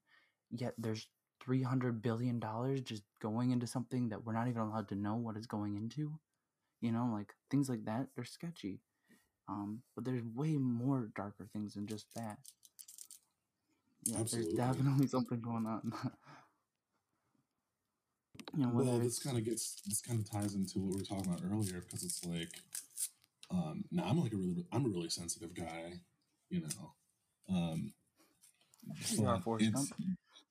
Yeah. Well, Forrest Gump still went to the went to war. uh, yeah, honestly, uh, he's, he but, saved people though. Yeah, but like, so how is a generation of softies like us supposed? Because we can't like look to our leadership. Um, how are we supposed to contend with this problem? Do we just? I have the answer for you right now. Ready for it? What's that? It's called information warfare. Essentially, the more people are informed as to what's actually going on, the harder it is for those people to actually get away with those things. That's one of the biggest things is information warfare. And it's not even warfare. People call it mimic warfare or digital warriors is another term, which gets perverted and skewed in the public eye and, and seen in a different perspective. But it really, it's it's an effort of helping inform people or encourage people to develop and, and strengthen their critical thinking skills and and you know somehow being able to find enough time and energy to give a shit and to actually do your own research but one of the biggest uh, solutions that people can do about it is just working on inform in, information gathering information researching and and mm. spreading that because most of the time, mm-hmm. organized crime only happens and they get away with it because we don't know what's happening. Um, but I'm going to ask a hypothetical for you. Yes. Um, oops. Okay. Sorry. I'm going to ask a hypothetical. Um, let's say. oh, this is a nervous, nervous laugh, but let's say that you're um, finding out that a neighbor of yours is like filming like child porn or something like that, right? Mm-hmm. Um, uh, maybe you call the police, and then you find that the police say like we didn't find anything. They're in on it too. Um, now the ball's completely in your court. Uh, how would mm-hmm. you deal with that situation? Um, Uh, well, I would start trying to inform people. Start saying, um, okay, well, you know, this is something that in fact is going on. Start telling people to cover up. And yeah, you're gonna get made fun of, but at least nowadays the ball is rolling enough that people are actually gonna like step in and try and help. You'll get lawyers. You'll get people that are gonna go to prosecutors and go to judges and find you know you know people that will make that stuff happen. And if not, then you know what? Like, I mean, I'm not gonna go over there and like beat the shit out of the guy and murder him with a hammer, but like you know, fuck you if you're gonna do that. If you're gonna fucking, you know, sorry, just that, that stuff is very, it's, it's very sick. Um, yeah, yeah, you, because like most, it's, it's a difficult, it's a very difficult topic to think about because most people just don't want to think about it, but that stuff happens. And yeah, that's what reality. I'm saying. That's what I'm saying. I think most people think, find out about that stuff. Yeah, and that's why QAnon was like so crazy because like you, you felt I, I could feel your mind like starting to get clouded and your like stomach kind of like oh like this as you're thinking of it. And most people can't be neutral and that kind of um,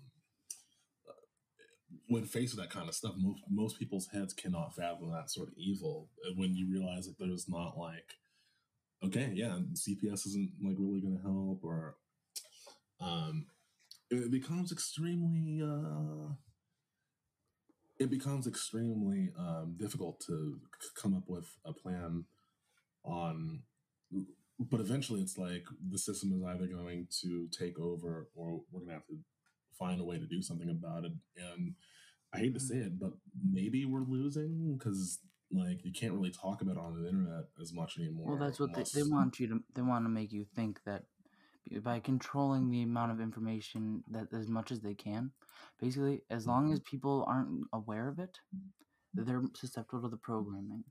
Programming's influence is pretty much saying, ah, they're just crazy, baseless, saying it's a slander campaign, Russian disinformation. There's no, you know, they, we've done all the we've, we've done all the investigation. You know, it's been three days since this happened. We've done all the investigation, and um, it, is baseless, absolutely baseless. Meanwhile, the Department of Defense is like, okay, fuck me then, you know, but they're fucking, they- they're they got people in on it too.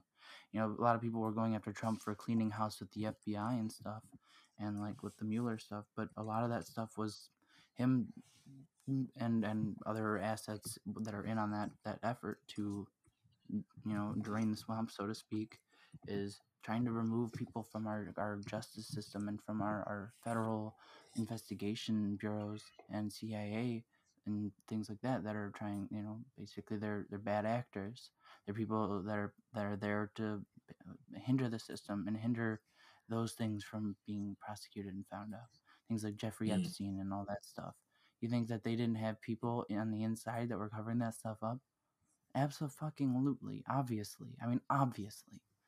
Um, so you know, people were saying, "Oh, you know, Trump's bad. He's trying to, you know, make the legal system to protect him against his, um, you know, white supremacy." But it's like, I'm, I, I think he's taking people out that are, and putting people in that are going to actually do something.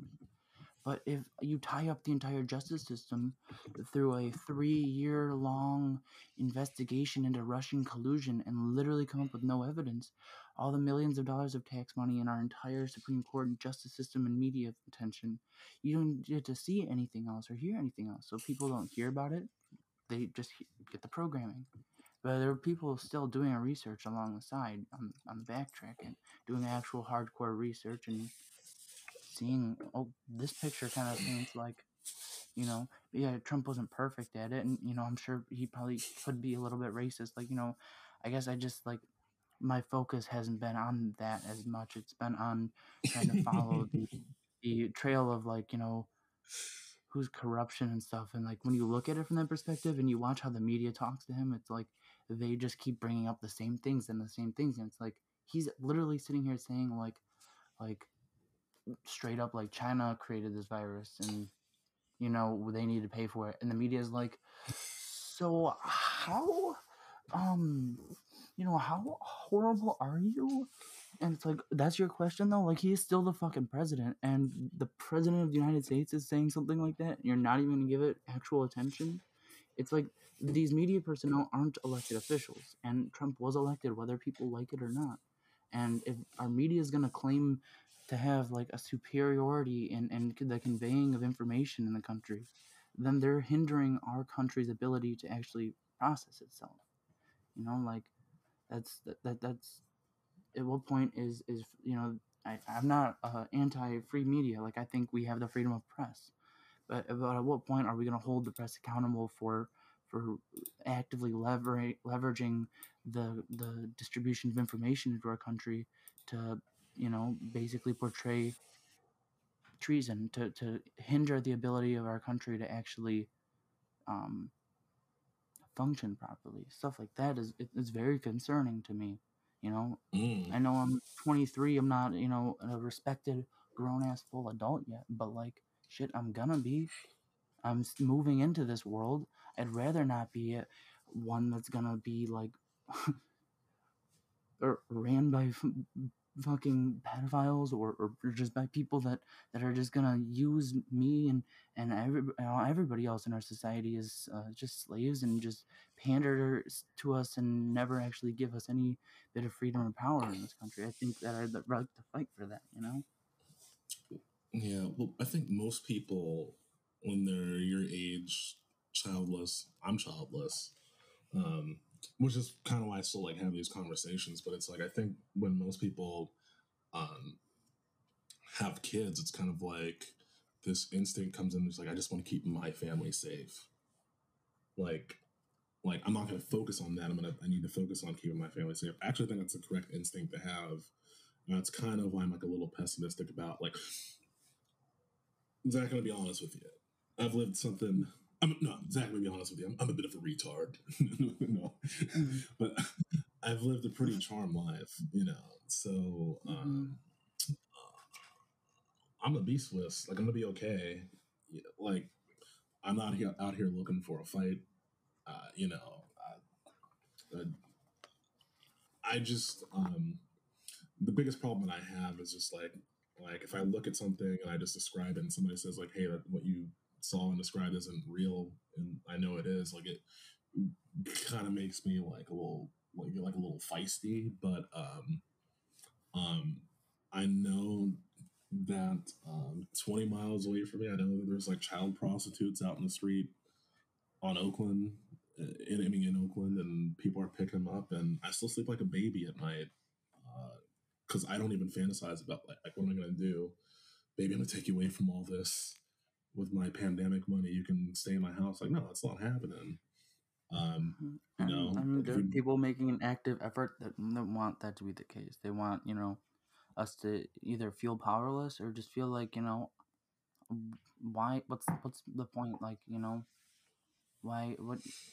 Why even? You know, like, I'm suffering or whatever it is. I don't know. I, but I get what you're saying. Like, yeah you know, I, I, you know, this is kind of like a little bit of mental masturbation. But I, I was just kind of, I was kind of like wondering, like, what would, because what I think is, um, like anybody that's like above the age of 14 that has gone through this, fuck them. Like, there, you gotta, like, we gotta choose our battles and we gotta target like the next youngest generation. I'm not against like trans people, but um, uh, I have like a lot of empathy for that community, and uh, I don't feel like the guy saying like, "Well, I'm not racist because I have a black friend," but um, so I'm not going to say that like I'm an ally to the trans community the way that they want me to be, but I will. I do treat it's like it's like a case by case basis, and I'm not going to judge you solely based off of that one thing. And that that, that goes with anybody. But that being said, I don't want to set you up for failure and to think that like I'm not. I mean, think that I'm like welcoming of everything. No, um, no, I, but, I yeah. Uh, but you can see how the homosexual. Or you're 23, so I don't know. But I remember, um, I remember like fucking seeing Ellen come out on television and people being like, "Oh my fucking god!" And I didn't understand why it was such a big deal. Uh, I remember when mm-hmm. Obama was against gay marriage, and then and then like now gay marriage is like legal and now it's like and now it's this people are like i can choose to, to decide you know what my gender is and i'm kind of like wait a minute what? Um what? Uh, I, that wasn't even and, part of the fucking yeah, that, along with the part well the the part that there's actually technically a uh an undef an undefinable amount of genders that that um that you know you can't be prejudiced towards is like kind of the argument. It's mostly just a lot of people like aren't capable of understanding that. They're not exposed to it they're not educated about it nor are, do they really have, see that as a genuine concern. They see other concerns that, that are areas that are affecting their life and they hear people hmm. talking about that stuff and they're like what the fuck are you talking about? Really? That's like you know there's what you know whatever this you know where's my social security? Stuff like that and a lot of people argue against it, not like intentionally trying to like be like, nah, you don't matter. But they're like, okay, I like I don't have time for this, you know. And that's not my point of view. I'm just saying like, you know, I'd say a majority of people that don't really care, they don't get. It's not that they hate trans people. It's that they just don't give a fuck. They're they're Yeah, they're they don't they don't trying want to to get have to like deal with it. Yeah, You know, they're trying to they're trying to do their own thing. That's whatever. Like you know. I get um but but my thing is is um in regards to this this fight of like fighting corruption or whatever it's like I don't know like you're not going to change you're not going to change somebody over 14's mind in my opinion.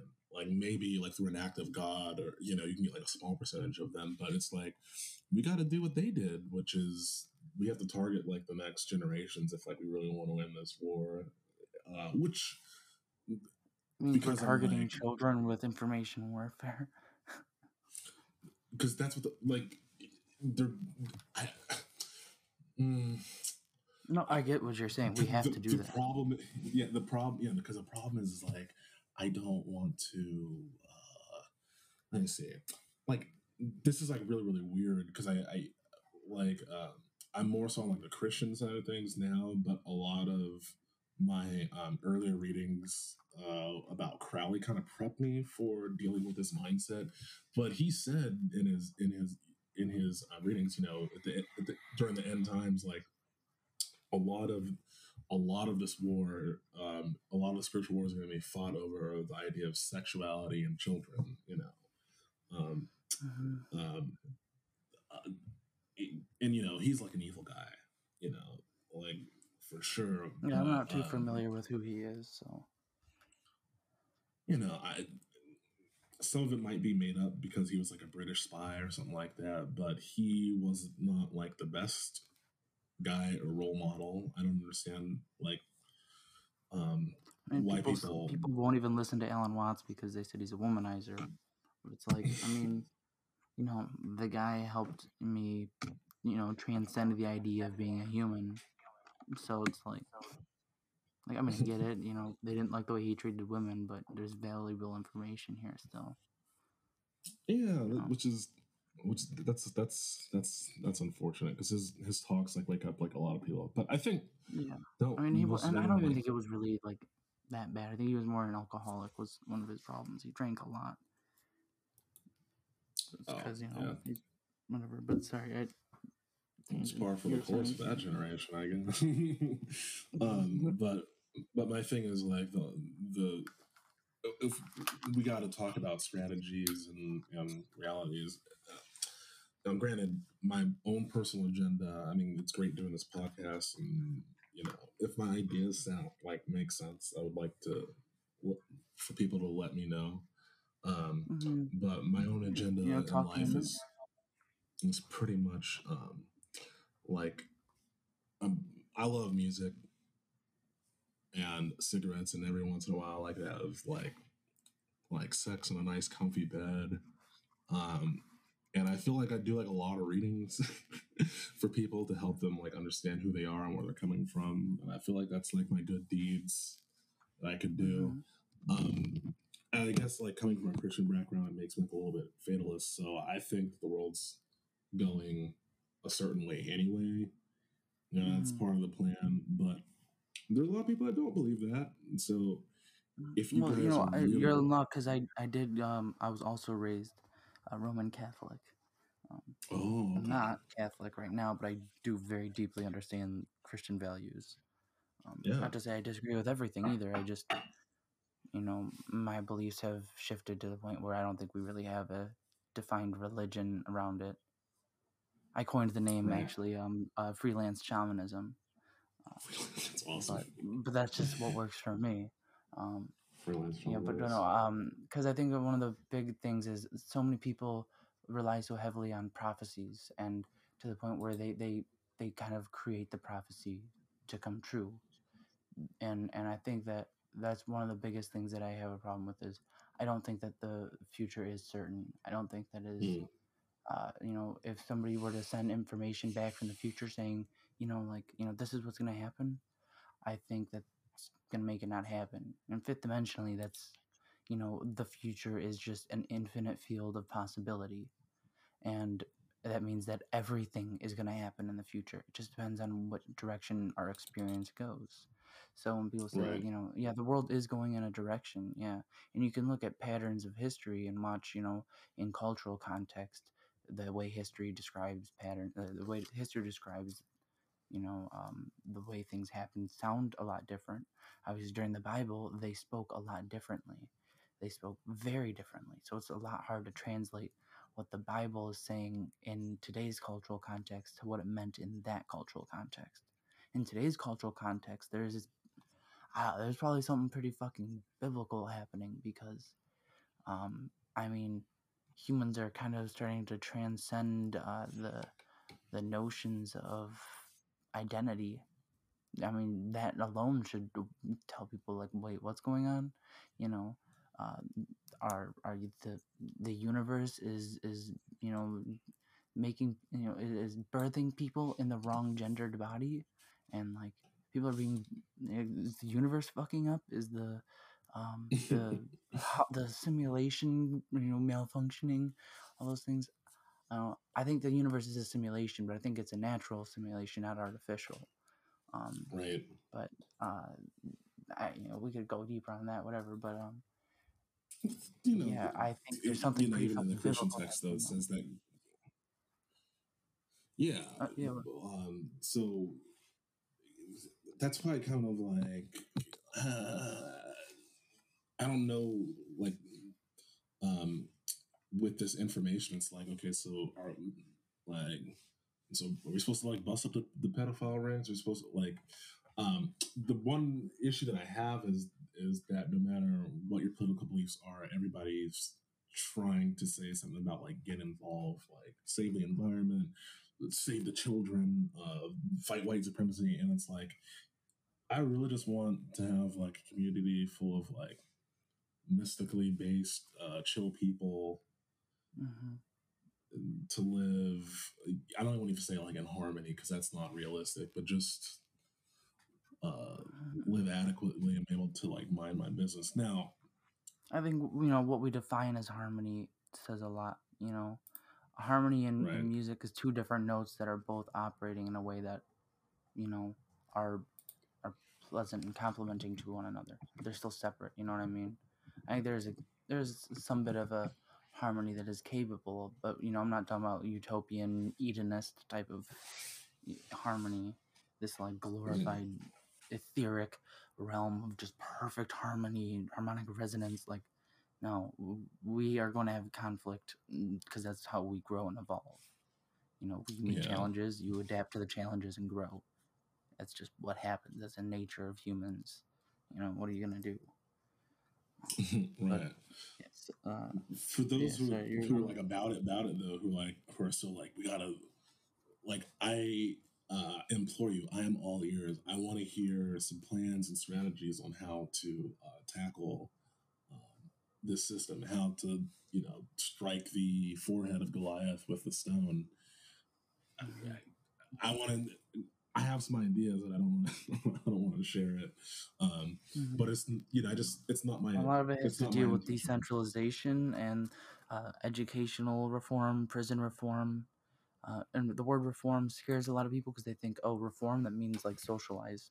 No, I think we need to get away from these old paradigm ideas of cultural um, cultural ruling. I think we can collectively come up and, and de- decipher an entirely new um, an entirely new way of uh, living a society that isn't based on you know communism or socialism or capitalism or you know conservatives or liberals. It, no it's you know, i think a lot of that has to do with decentralization and what blockchain technology does. Don't ask me what exactly that's all about. That's a dev specialty but he really got me hyped up about it I think a lot of that stuff has these are technologies that have actual uses that are in others other that can be used in places other than just the financial sector. Decentralization is happening all over, and blockchain technology can can be kind of uh, adapted and a concept that can be applied to pretty much you know the way we, we structure anything. So I think I'd there is a lot of potential. on that. Yeah. Mm, Yeah, absolutely. We were gonna have uh, Jace, who's like a, a a friend of ours in Arizona, who he kind of is super into the cryptocurrency world, and and you know he was kind of a Q nut for a while. So like, uh, you know, we were gonna kind of talk to him about that, but he had to, you know, he had a thing come up and we couldn't do the podcast this weekend. So uh, we're gonna be talking about that soon, though. Mm. Yeah, I we'll you know hopefully um hopefully this year is like a lot more chill than last year and things. I don't want to say go back to normal, but they don't like ramp up in the same way. It seems like a lot of people have um, calmed down. Um, and so if the world doesn't like go completely ape shit, I think we're I think know, they calm down because the media is not sitting there being like, Joe Biden's gonna kill you. Joe Biden's gonna kill you. He's just, you know destroying the country. You know, they're just okay. That's it's happened now, and like you know, the media influences people that don't pay attention. That's kind of how they people that want to half pay attention look to media and they find the the trend lines and all that stuff, and it's such a structured narrative. Know, right, I right. don't know. You can like Yeah, we can always go deeper into that too, but um, yeah, I, I agree though. It does feel like things have calmed down, but I don't think they actually have. I think there's a lot of still a lot of really creepy shit that's happening. And I keep seeing little bits of things start surfacing, and then like I don't like what's going on with Cuomo in New York. Like you know they, Oh, they started Cuomo? talking all well they all, they all started talking about um you know the the COVID um the the basically the corruption that they have in New York. I was personally there to witness it.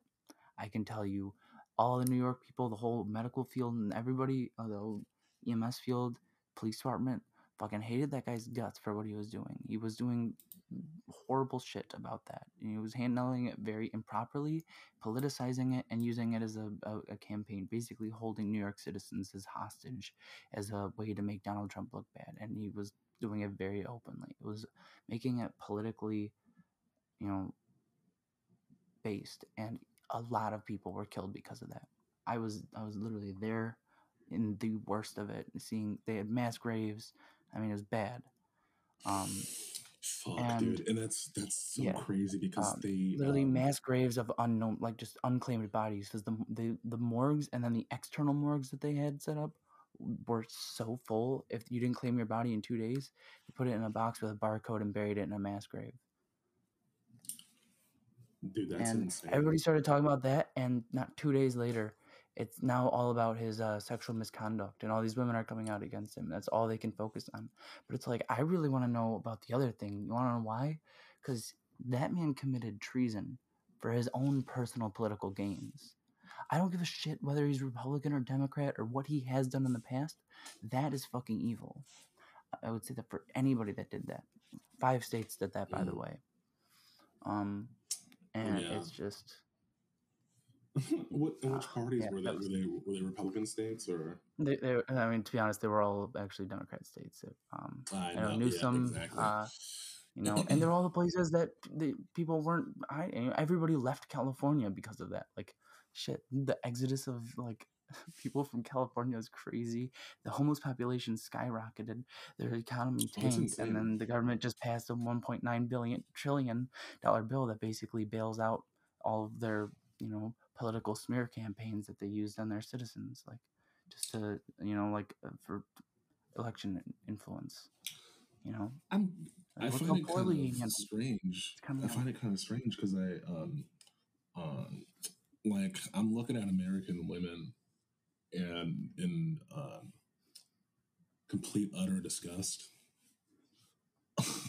Because like all of them? No, not all of them, but just um I guess most if I say if I say if if I guess just like the the mental and visual like archetype, you know, but the you know, Mhm. um, it's like the like divine feminine type of thing or yeah, because I mean, not in our community, I, I, I guess like our community is pretty based, and it's like you know, save the children, and you know, like not, I'm not talking Yeah, about the. Q-tard women, Okay. you know, like Yeah, um, yeah. but just but e- but even them too to a dis- to uh, a degree in the sense that like I don't think that a woman woman's place is in the kitchen. Uh, I do think that if they have like a supporting and loving family, you know, free of abuse, like they would be happier there. But I don't think that that's her role. So by all means, baby girl, like go out there, make your money, like, like, like do it, you know.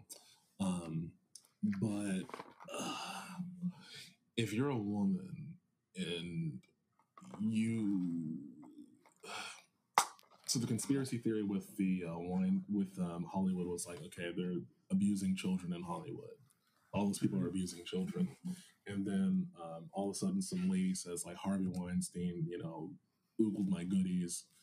Then you find out like, oh well, he did it to a bunch of women. Oh, he raped a bunch of women. Well, no, we just had to have sex with them for a movie, and this is widespread. Okay, men are bad. Blah blah blah. Uh, and I didn't really like men growing up, so I I, I understand.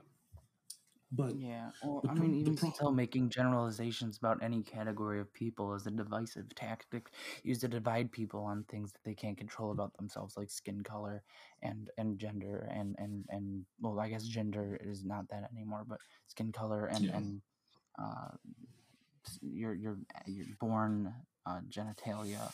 You know, like you you can't generalize people just saying all men, and people are doing that. The same people that are fighting for degeneralization. There's a weird um, Jezebel spirit pervasive in the uh, female communities What's a in this spirit? in this country.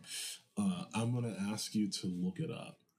Um, Okay. um, yeah, I'm gonna ask you to look it up, and I'm gonna ask your listeners to look it up uh, as well, because I can't describe it, but you'll know. It's like, how do you describe pornography? Well, you'll know it when you see it, but um, it'll do a lot better if you uh, look it up on your own and, and do some research. But uh, there's a weird Jezebel spirit, in, um, um, and I think it's been summoned and mounted and, and placed on uh, a lot of women in this country because it's getting to the point to where their survival and maternal instincts are being overridden and the spirit of wanting to get ahead and bond with a group is stronger than survival so um, i say this because um, if It's kind of you like. I'm sorry. if Uh, you yeah, you can finish you your thought. My bad. yeah, but please hold yours. Um, but if you if you hear that people in Hollywood are having sex with kids in mass, and then an adult woman says, "I was an adult and chose to have sex with a man for a movie role, and I wouldn't get the movie role unless I had sex with him," and you don't investigate the child stuff, but you that's that's really really bizarre to me and women didn't used to women didn't used to think like that you know? Um it's it's it's really bizarre and i don't i'm not um i'm, not uh, talking about the morality of women um when when i say that there's like a jezebel spirit i'm saying that there's something weird going on in the collective to where their survival mechanisms aren't because Cuomo, the same thing. You guys are choosing to focus more so on the fact that he was getting his mac on with ladies and maybe saying inappropriate things, um, rather than like the case of mass graves with with the bodies. Hitler did the same thing, and he coined that phrase, "You get the women, so follow the men." So when I say that there's a Jezebel spirit, like know that there's like a formula to this. Um, men aren't that smart. You- ladies, you're the one that have the goddamn wisdom in this place. Men just have the will to execute. So um, we cannot have the correct type of revolution uh, in this country without women stepping up and being like, no, this is bullshit. Um, yes, he pressured me into sex, but I chose like it wasn't rape.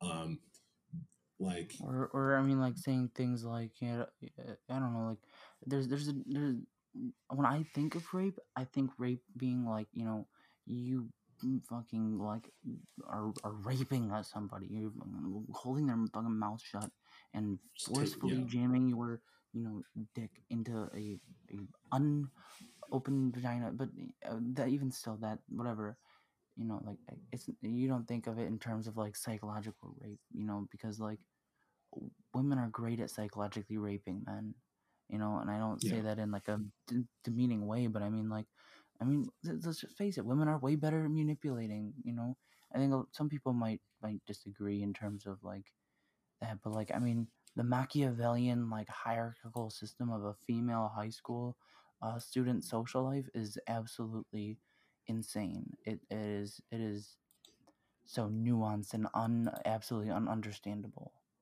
Uh, it's just like I don't know, just that is a whole thing. But the way they, I'm, I'm kind of reading about the Jezebel spirit here, kind of feels to me like it's like a, at least from just from what I've read thus far, which isn't that much, is it's like basically it's like a conjuring of idolizing the primal instincts of the female um, uh, person, the body. It's like like basically like the the you know everybody's like a primitive uh, state or self, like your root chakra, your sacral, and your uh, uh, solar plexus or your lower chakras. They they represent your physical things like like your need to fuck, your need to uh, eat, survive, and and it's like it's like to me it seems like it's like a conjuring of of just just idolizing those things your lower your lower vibrational as qualities because you know i think everybody can agree that that uh it's pretty bigoted to you know choose sides in terms of uh what's it called? Um uh who you generalize you know? Mm-hmm. if if if you know women can can say you know argue and, and fight for for equality and and and not not generalizing you know all women are this or, or even like with the whole idea of what generalization is as a whole generalization is racism. Generalizing an entire group of people based on one thing that they can't control. In fact you're making them a separate group of people. You're already falling into the illusion that they're that we're not the fucking same thing that we're not the same species that we're not even a species at that. We're fucking the this you know we're, we're far deeper than that. We're consciousness. But they want people thinking about the primal, just most like the, the things that are going to make you fight. But if you're going to sit there and argue for those things, but then also generalize all men are the same, and uh, you know all white people are the same, or you know those aspects, it's like, you know, like I mean, I get it to some extent, yeah. Like you know, I don't really take that much offense, but I think it's kind of like it's it's kind of missing the point. You know, you can be you you can be smarter than that. You can actually use your power for for fucking good. But instead, you're just like trolling each other, further adding to the divide. Just makes like I feel like that makes racist people more racist. It makes sexist people more sexist. You know, and then it just scares people from like that. If people that have those tiny little thoughts, it just scares them from talking about it. So then they just pretend like they don't and just keep all that stuff inside, and they build up prejudices internally. You know, like I think it causes problems to some extent to say you can and can't. You can generalize these people, but not them. It's like I don't know. I guess that was just like a went down a weird tangent about that, and you were you're making a, a pretty awesome point, and I kind of took it far away. But it happens, man, especially especially at these hours. But I, I just I just I just want to say that um like uh, let me see mm, uh, um, I don't want to sound like an incel, you know. I've licked my fair mm. share of peanut butter. Like, um, um, I, mm, I don't know. I just, I just want to. I know um, that a lot of people are vulnerable to groupthink, you know, and the social controllers um, have known this for a very, very long time. Like, we don't there's a lot of people saying that we don't live in a patriarchy, we actually live in a matriarchy, and that's why it's so toxic. Um, and it makes it makes sense, but um, um,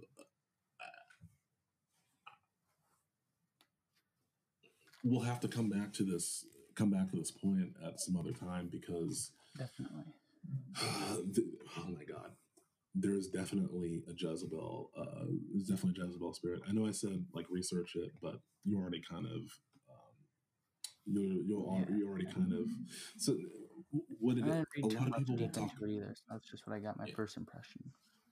A lot of people think that the Jezebel spirit is about uh, like like the whore because you know us American men have like the Madonna and the whore complex. It's not about it's not about a woman's sexuality at all.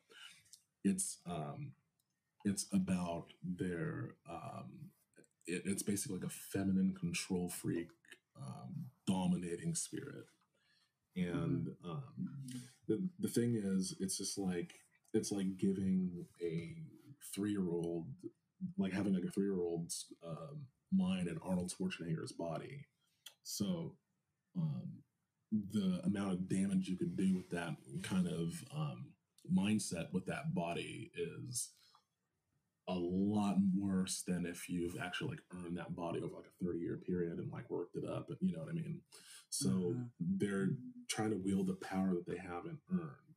And um it's it's like kind of like a counterfeit thing and um honestly uh, i'm gonna be like a little bit more liberal with this i don't necessarily i don't think that it's only women that have the spirit on them I think it's like mm. feminized men, and I've definitely been. Well, I mean, yeah, the entire fashion industry is is you know like I'm not I don't know this hundred percent, but the the fashion industry is um very uh has a lot of uh, gay male influences, uh, and and there yeah. is a culture within gay men that you know worships feminism, worships the female body. Like you know, not yeah. every gay person does this. Of no, course, worship, I'm no, not no, saying that. They, they, I'm happy there is but they, they worship they, they, worship little boys' bodies and they and they yeah, graft well, women over time. Yeah. No, they're just they're sexually sexually attracted to other men, but but they're they're um, uh what's the word? There's like a obsessive uh, fascination with with the the art of beauty, like a geisha of modern times in that in that aspect. And you find things like you know I I'm not fully understanding of what the zeitgeist is I know that's a thing, and from what I understand about it, it kind of talks about you know all the efforts that the uh, beauty and fashion industry use to kind of control, uh, you know how uh, how women, what women and what people perceive as beauty in general is, in order to basically you know either profit off of it or or uh, you know a lot of the times you know like that, that's a very interesting thing because like you hear people Dude. talking about like oh the Barbie's unrealistic but I grew up with fucking He Man and Hulk so it's like, I mean, unrealistic. Like I'm a fat doe. Like, you know, like I can't live up to that. You know, I, I fucking, you know, there's like that argument there, but pe- people don't give a fuck because, you know, men are inferior. That's the mindset. It's like, I mean, we gotta stop looking like at that? each other in terms of inferior. And what? does it sounding like? It sounds like we're becoming Muslims, dude. Is that what Muslims are too? oh, because uh, oh, because misogyny and like oppressing of women, like. Women, if you're listening to this and you're a female and you really think that we're sitting here trying to oppress you, and you think that I'm just like so blind to my oppression of you, like more, I, I get power to you. Like, fuck, I know I'm not perfect. I, women are great at things don't I never would say that. I don't mean that in any way. I just there's also a hyper feminine, a hyper feminized uh, movement that is affecting our cultural context and affecting our social sphere of influence to the point that it is unhealthy and radicalized. And it's not just women; it is a it is it, it's something else. It's this Jezebel spirit thing that you're talking about, like. Yeah, dude. It's, it's, it's, it's, bizarre they should be, you know it's like you know it's like ironic because um uh it's like the face uh so it's like uh what did Kanye say is like the rapper is like the new rock star or like they're like the new rock stars now it's like kind of funny because um up until then like gay guys were always like behind the scenes but they were choosing all the fashion choices for women and they were kind of like it was like the most thin woman, the most mate. Like it, they didn't like really. It, it's like the less feminine features you had, but just as long as you were skin and bone, like you were considered pretty. And like now, it's mm-hmm. like black guys are like super fucking cool, and it's like uh it's like fat chicks are like hot now. So it's like really, it's yeah, like really bizarre. They, all you have to do is shift uh, your perception, uh, just every so often, you know, ever so subtly and slowly. There is basically just an active effort to shift what your perception of beauty is because somebody wants it to be that way for a manipulative reason not just because they're like you know that because that's truly what you find attractive or beautiful you know I think I we can I didn't find know what fat was. well, like I mean, I, I, the I the fact that that for the until I was longest time, beautiful woman in our society was, uh, you know, a eating disorder, uh, of of and, and depression and anxiety, just to get to the point that you are so unhealthily sick, and and and thin, and that you can't even stand, and that is beautiful. It's no, that's fucking disgusting. I, I think most dudes, if you're being realistic, you look at somebody who was literally sitting there just barely fucking surviving and, and be like, beauty. no. I find fucking. You find beauty in what you find beauty in, not what somebody tells you or influences you to into believing. You know what I mean? If you think fat chicks are hot, then you think fat chicks are hot. And you know but there's why is there an effort to distort that to make people think that the thing that they already are isn't beautiful that they need to change it to fit some idea you know like so many girls my age like literally i could never leave the house without makeup on. Like three hours a day of makeup because they're that insecure about the way that they look naturally. That's an influence somebody influenced them to believe that they're uh, so ugly that they need to literally cover their face every single time they leave the home or they should be ashamed of themselves. That's mm. that's scary. I'm Right. glad that men don't you know at least like but i don't give a fuck. Like, shit i'll leave the house i didn't shower in three days and like shave i smell. I'm like fuck i'm just gonna go get some donuts like Yeah. Well, a woman that doesn't shower for three days might risk some infections down there. I don't know. I mean, that's fair. But- That's fair. I mean, but- shit, I'm disgusted with myself because I, am just like, oh, God, how could you? I'm not like gonna do anything about it.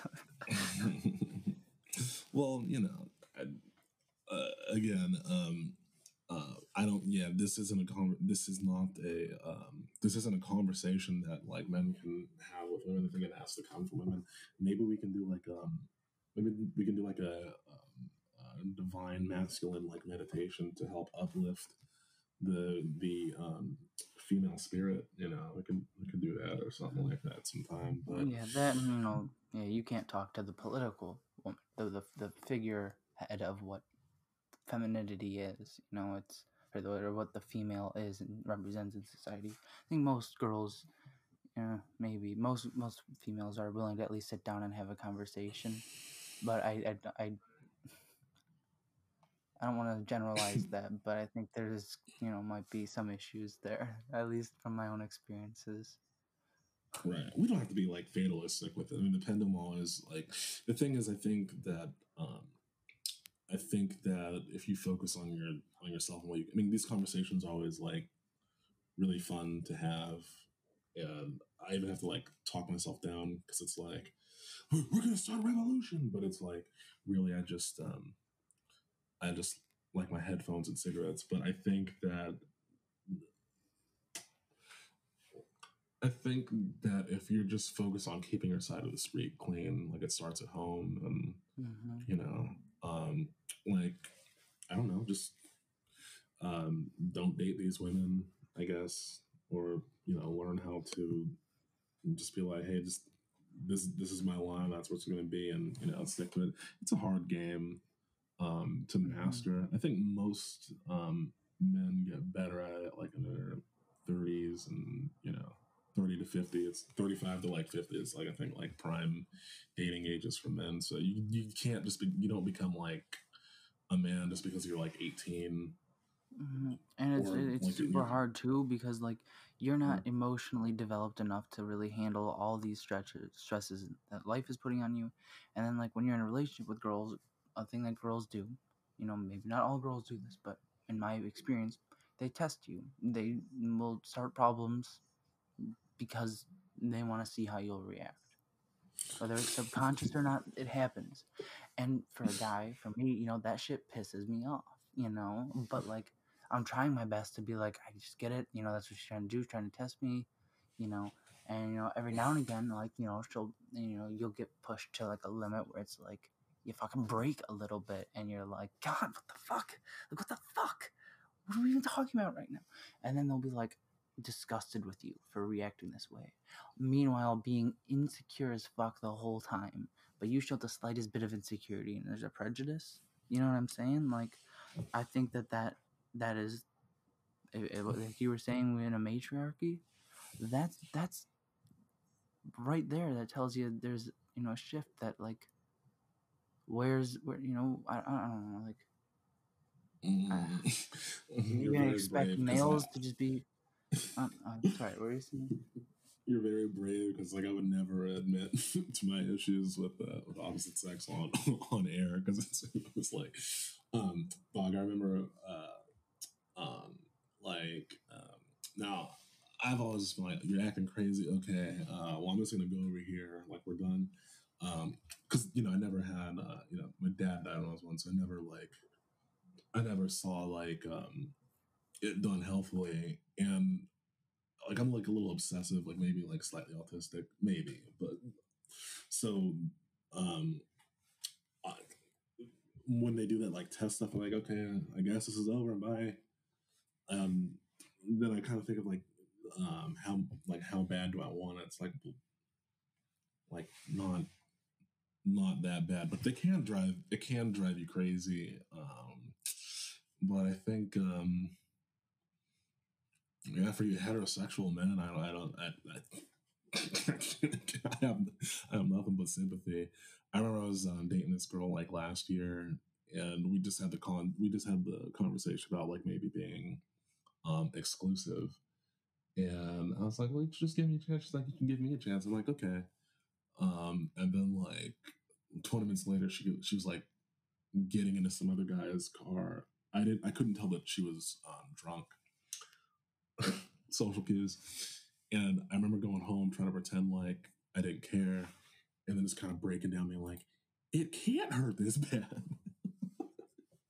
Because I was like, but anyway, uh, we still we still fool around from time to time. It's all good, but I just you know, I don't know. Like I think um, a certain amount of detachment, like uh, I don't know if, like, obviously it's different if you have kids, right? Um, so like if you have uh, if you have kids with a woman, then the dynamic's a lot different. I don't know if men and women having all this free time uh, together, you know what I mean, is like really the business uh, Camille Paglia says that like this era of time when men and women have interacted with each other more than ever before, uh, and I don't know if that's uh, I don't know if that's like necessarily a good thing, but um, um, like you know, dating is um, dating is difficult I, I really don't. Uh, I really don't. Um, I really don't do it. I just do it subconsciously because it inspires me, like the unrequited thing. But um, this older gay mentor, I was like, "So do you have like a boyfriend?" And he's like, "No, I just have friends that I fuck." Uh, I was like, "Your age?" I was like, "Oh, okay." And I thought that was really cynical, but you know, um,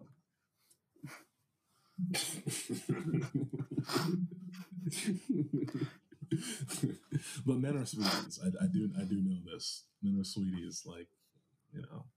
Um, yeah, I mean, what is uh, what do they call it? Misogyny? Like, how is that not like? It's right there. You know, just wanting to hold the door open for. Why is that a problem now? Oh well, that could have been a dangerous thought to think. This is so uncomfortable for me because I don't want to like, I don't want to go down like the oh man I got screwed up. But um, I don't know. I just I think that I think the the, the adage that girls just want to have fun. So um, like, you know, if you're not in the mood for fun or if they're not in the mood for fun and they're testing you, just go do something else. yeah, like, do what you're gonna say you're gonna do. Be courteous, be kind, and don't take no mess.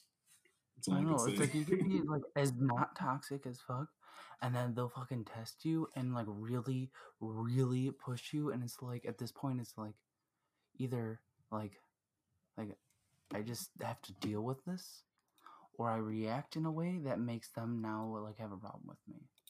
You know what I mean? Like, and it's very hard for a lot of men to emotionally handle that.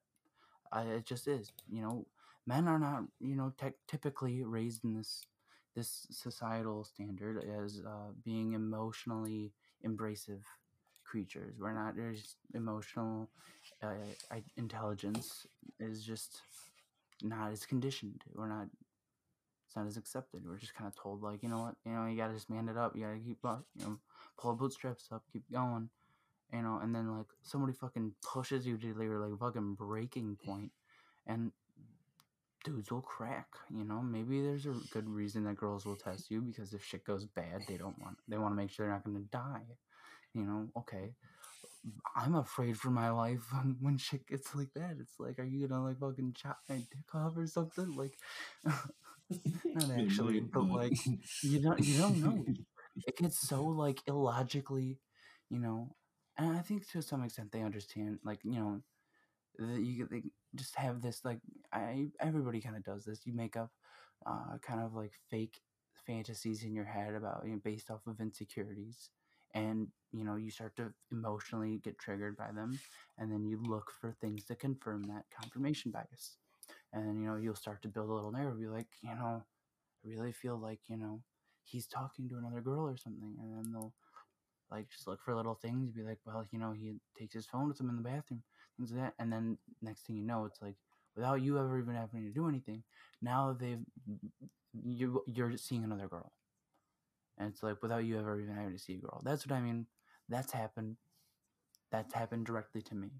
I've uh, not seeing another girl been like straight up been like, no, you are, and here's why you are, and it's like they literally push you to the point where they're so convinced that it's like you're like, God, am I?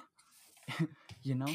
And that's that's that's what i mean. It's like i'm not but like am i? Like shit. Like you're right. This guy seems like he's seeing another girl. But Mhm. like that's what i mean. That shit gets dangerous. But um i want to i just wanted to talk about one other topic before like we get way too lost and this is back Yeah. tying it back to spiritual things um because i wanted to talk a little bit at least a little bit about the afterlife you know we're pretty far into this so we don't have to you know go on for you know two hours but Mhm. um i just you know like i'm always curious to hear what people uh what people think about what they think the afterlife is or, or even not if you don't think there is you know just like what what happens when you die what do you know what do you think or believe or you know, that's that's kind of the question i like to ask know it's a big Um, question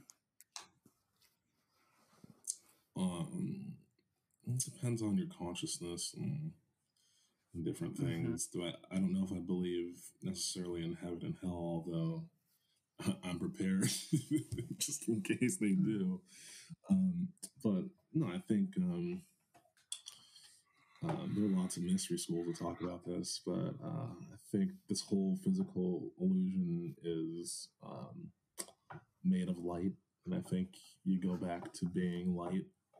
Um, and those that those that know how to uh, have their heart lighter than a feather can go and join the realm of the creator again. Um, the other ones that don't have some more work to do down here. Or in the lower realms because even the astral realms like is a fool's game. Um but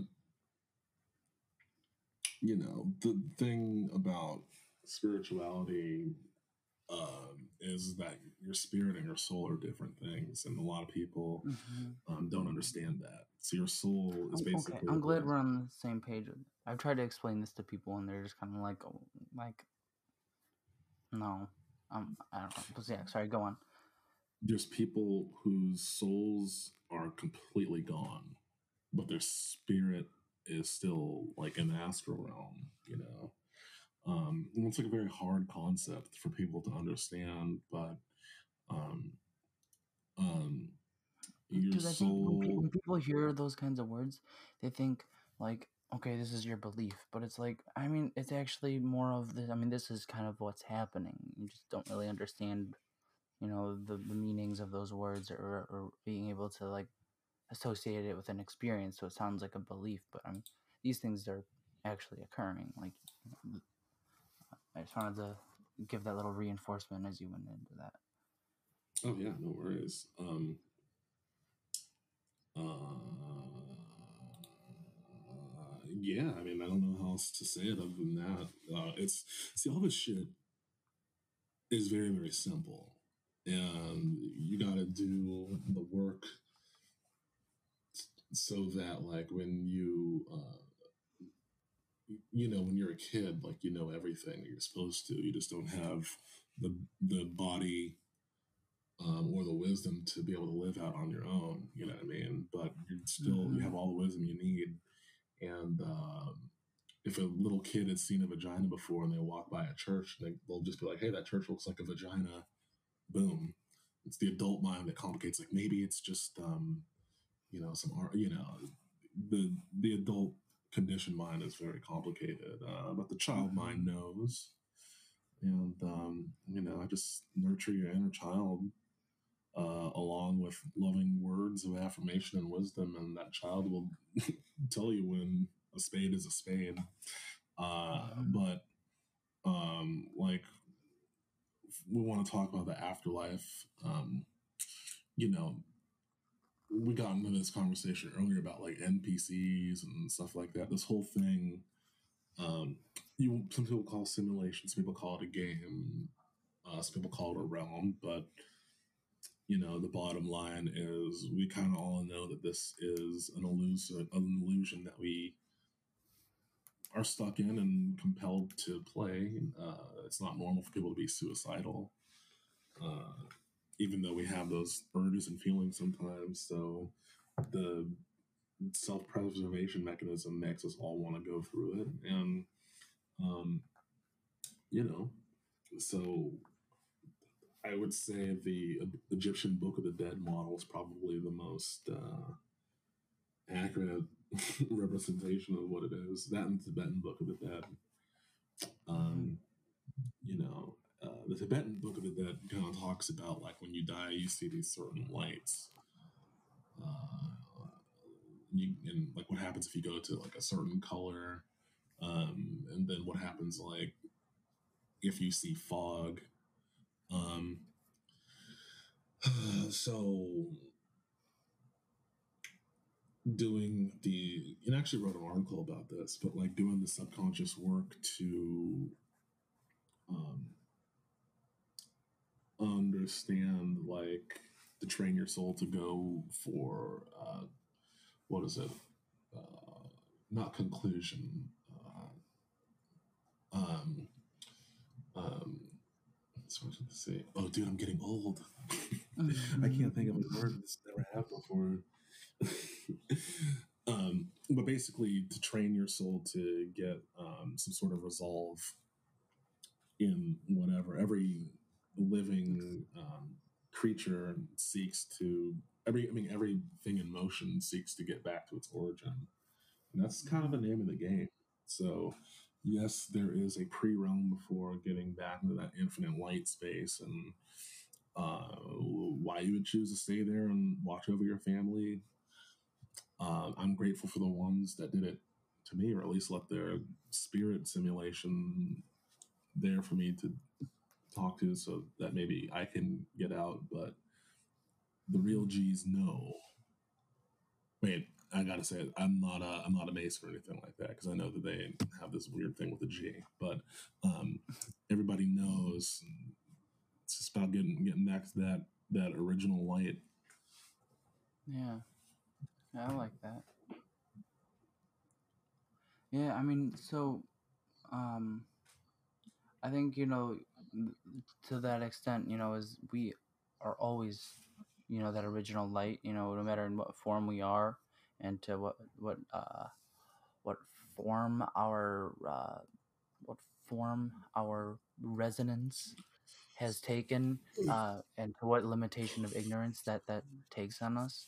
Because you know at the baseline of everything we are you know essentially an omnipotent omnipotent omniscient well, omnipotent is omnipotent uh, omniscient uh, ever-present omni-being uh, of infinite love and wisdom and, and, and emptiness. It, the essential nature of everything is a, a divine construct of empty isness. And, hmm um, you know, I think we're always that. And to some extent, you know, I think the isness is always watching over every, it is literally everything. You know, we're like, right now, we're just kind of the third dimensional thoughts of the, of God, if you want to use that word, you know, like we're just, you you know, like when you have a dream, if I ask you to picture a chair, you can picture a chair in your head. What's that chair made out of? The thought, you know?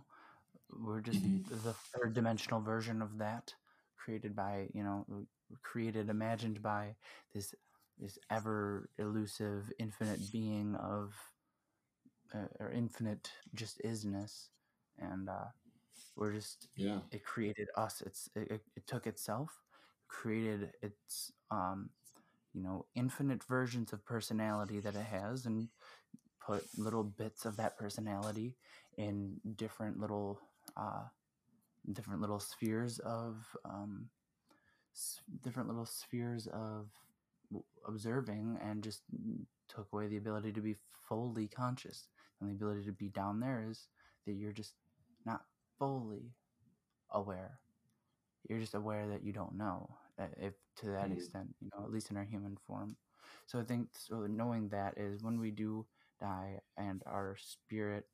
Um, it, it- so one in, in my interpretations that I've gotten for the difference between soul and spirit is basically a spirit is a collection of souls, like a cloud is a collection of water particles a spirit is actually a collection of multiple souls, and that's what we consider our spirit families. I think they're a lot larger than we might think. Like people think, oh, spirit families like you know six people. I think they're probably larger than that, and I think they're not just humans. You know, I think you know it, it, it it's a long explanation, but that's just you know my interpretation of what it is.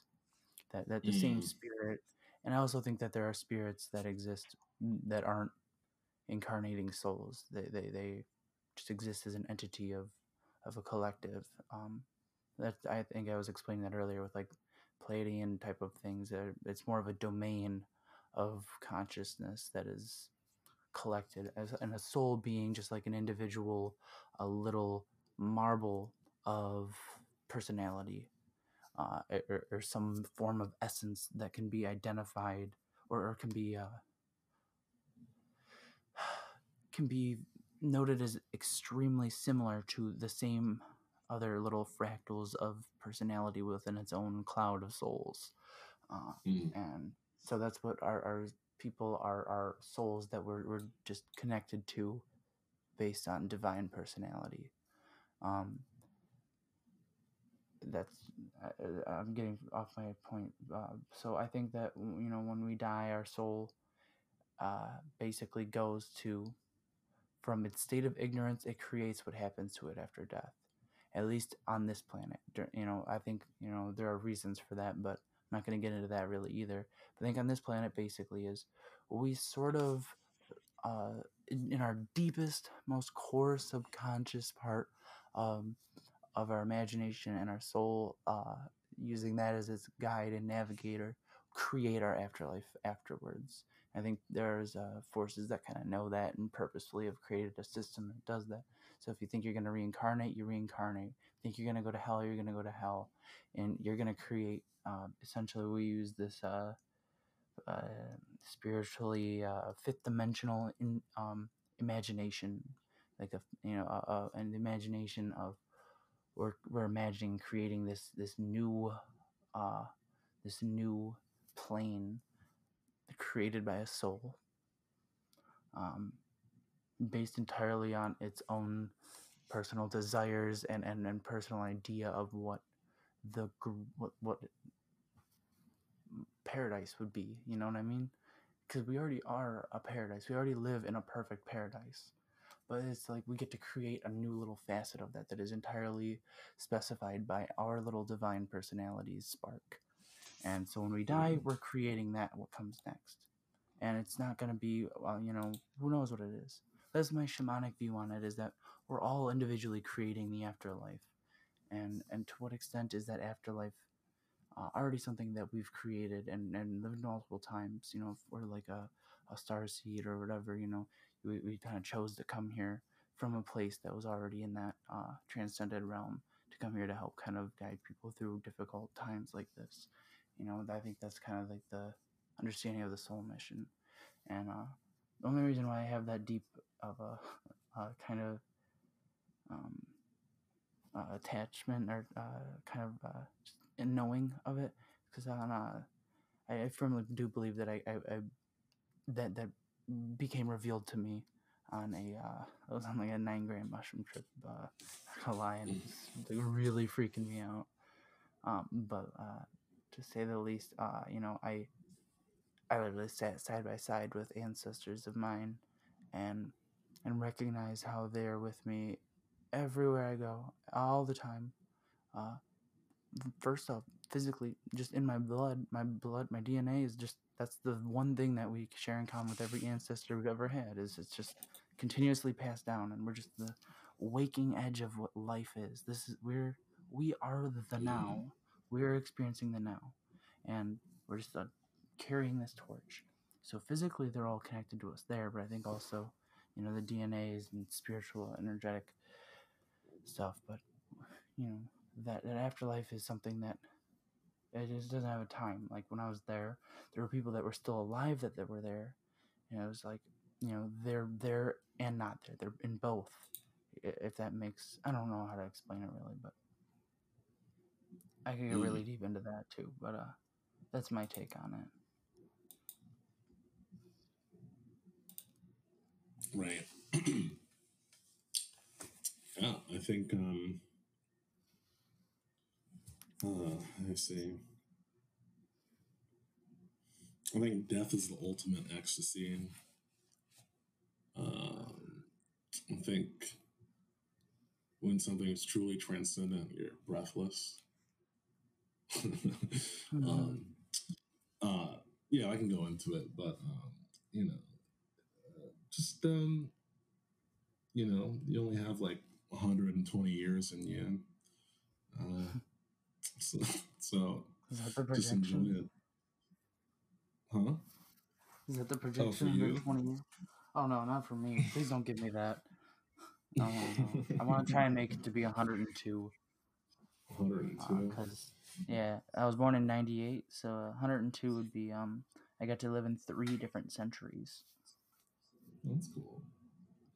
Um, Right? Like, yeah, yeah, it's, it's pretty. That's pretty awesome. Actually, I think about it, but um, uh, yeah, I think I think that feeling of uh, like sex, not like the penis and the vagina, but like the way that your brain feels, um, like kind of like that ankh symbol, like um, oh god, I hate I hate talking about um, sex, but I remember like um, I was living in an apartment with um, um, a couple friends or whatever, and he had his girlfriend over, and they were having sex. And I hate that because I can't like um, I can't uh, sleep, you know. But um, like uh, as they were climaxing or whatever, it's like I felt I felt like an energy or something. Um, like it kind of like it was more so than just like oh i'm like coming right now but i could i could feel like almost like a, a tone or a light being generated from that like almost like a And, uh, she tantric actually- experience.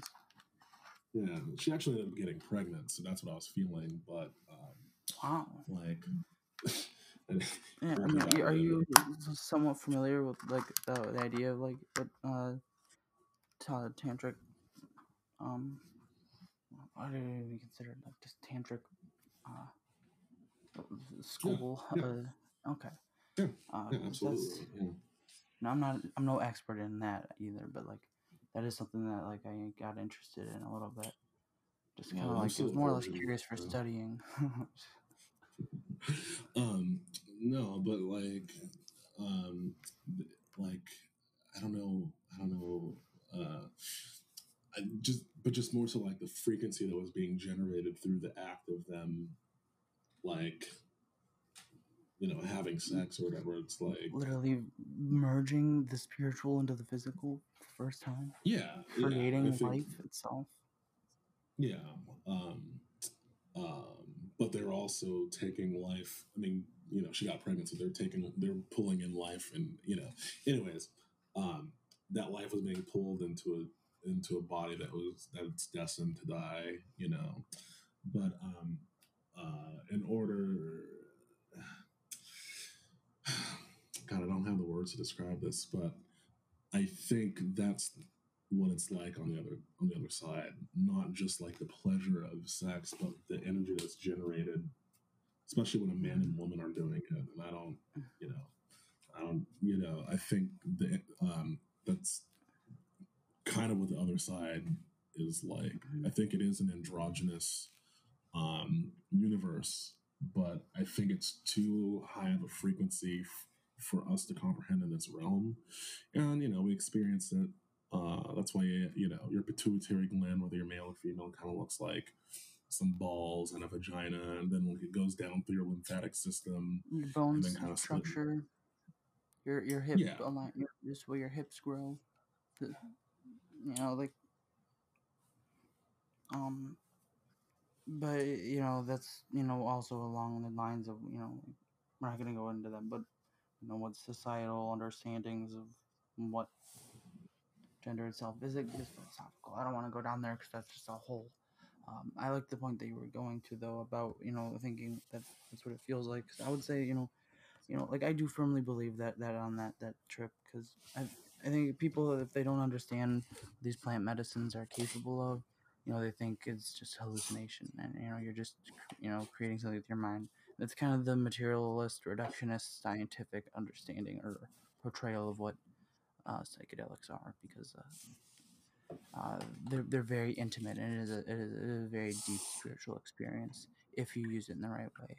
Um, and I, I do firmly believe that that what I had experienced at that time was uh, was that. Um, yeah, but if you want to know like how to not come back here, you have to get over your emotional human issues and thoughts that's hard.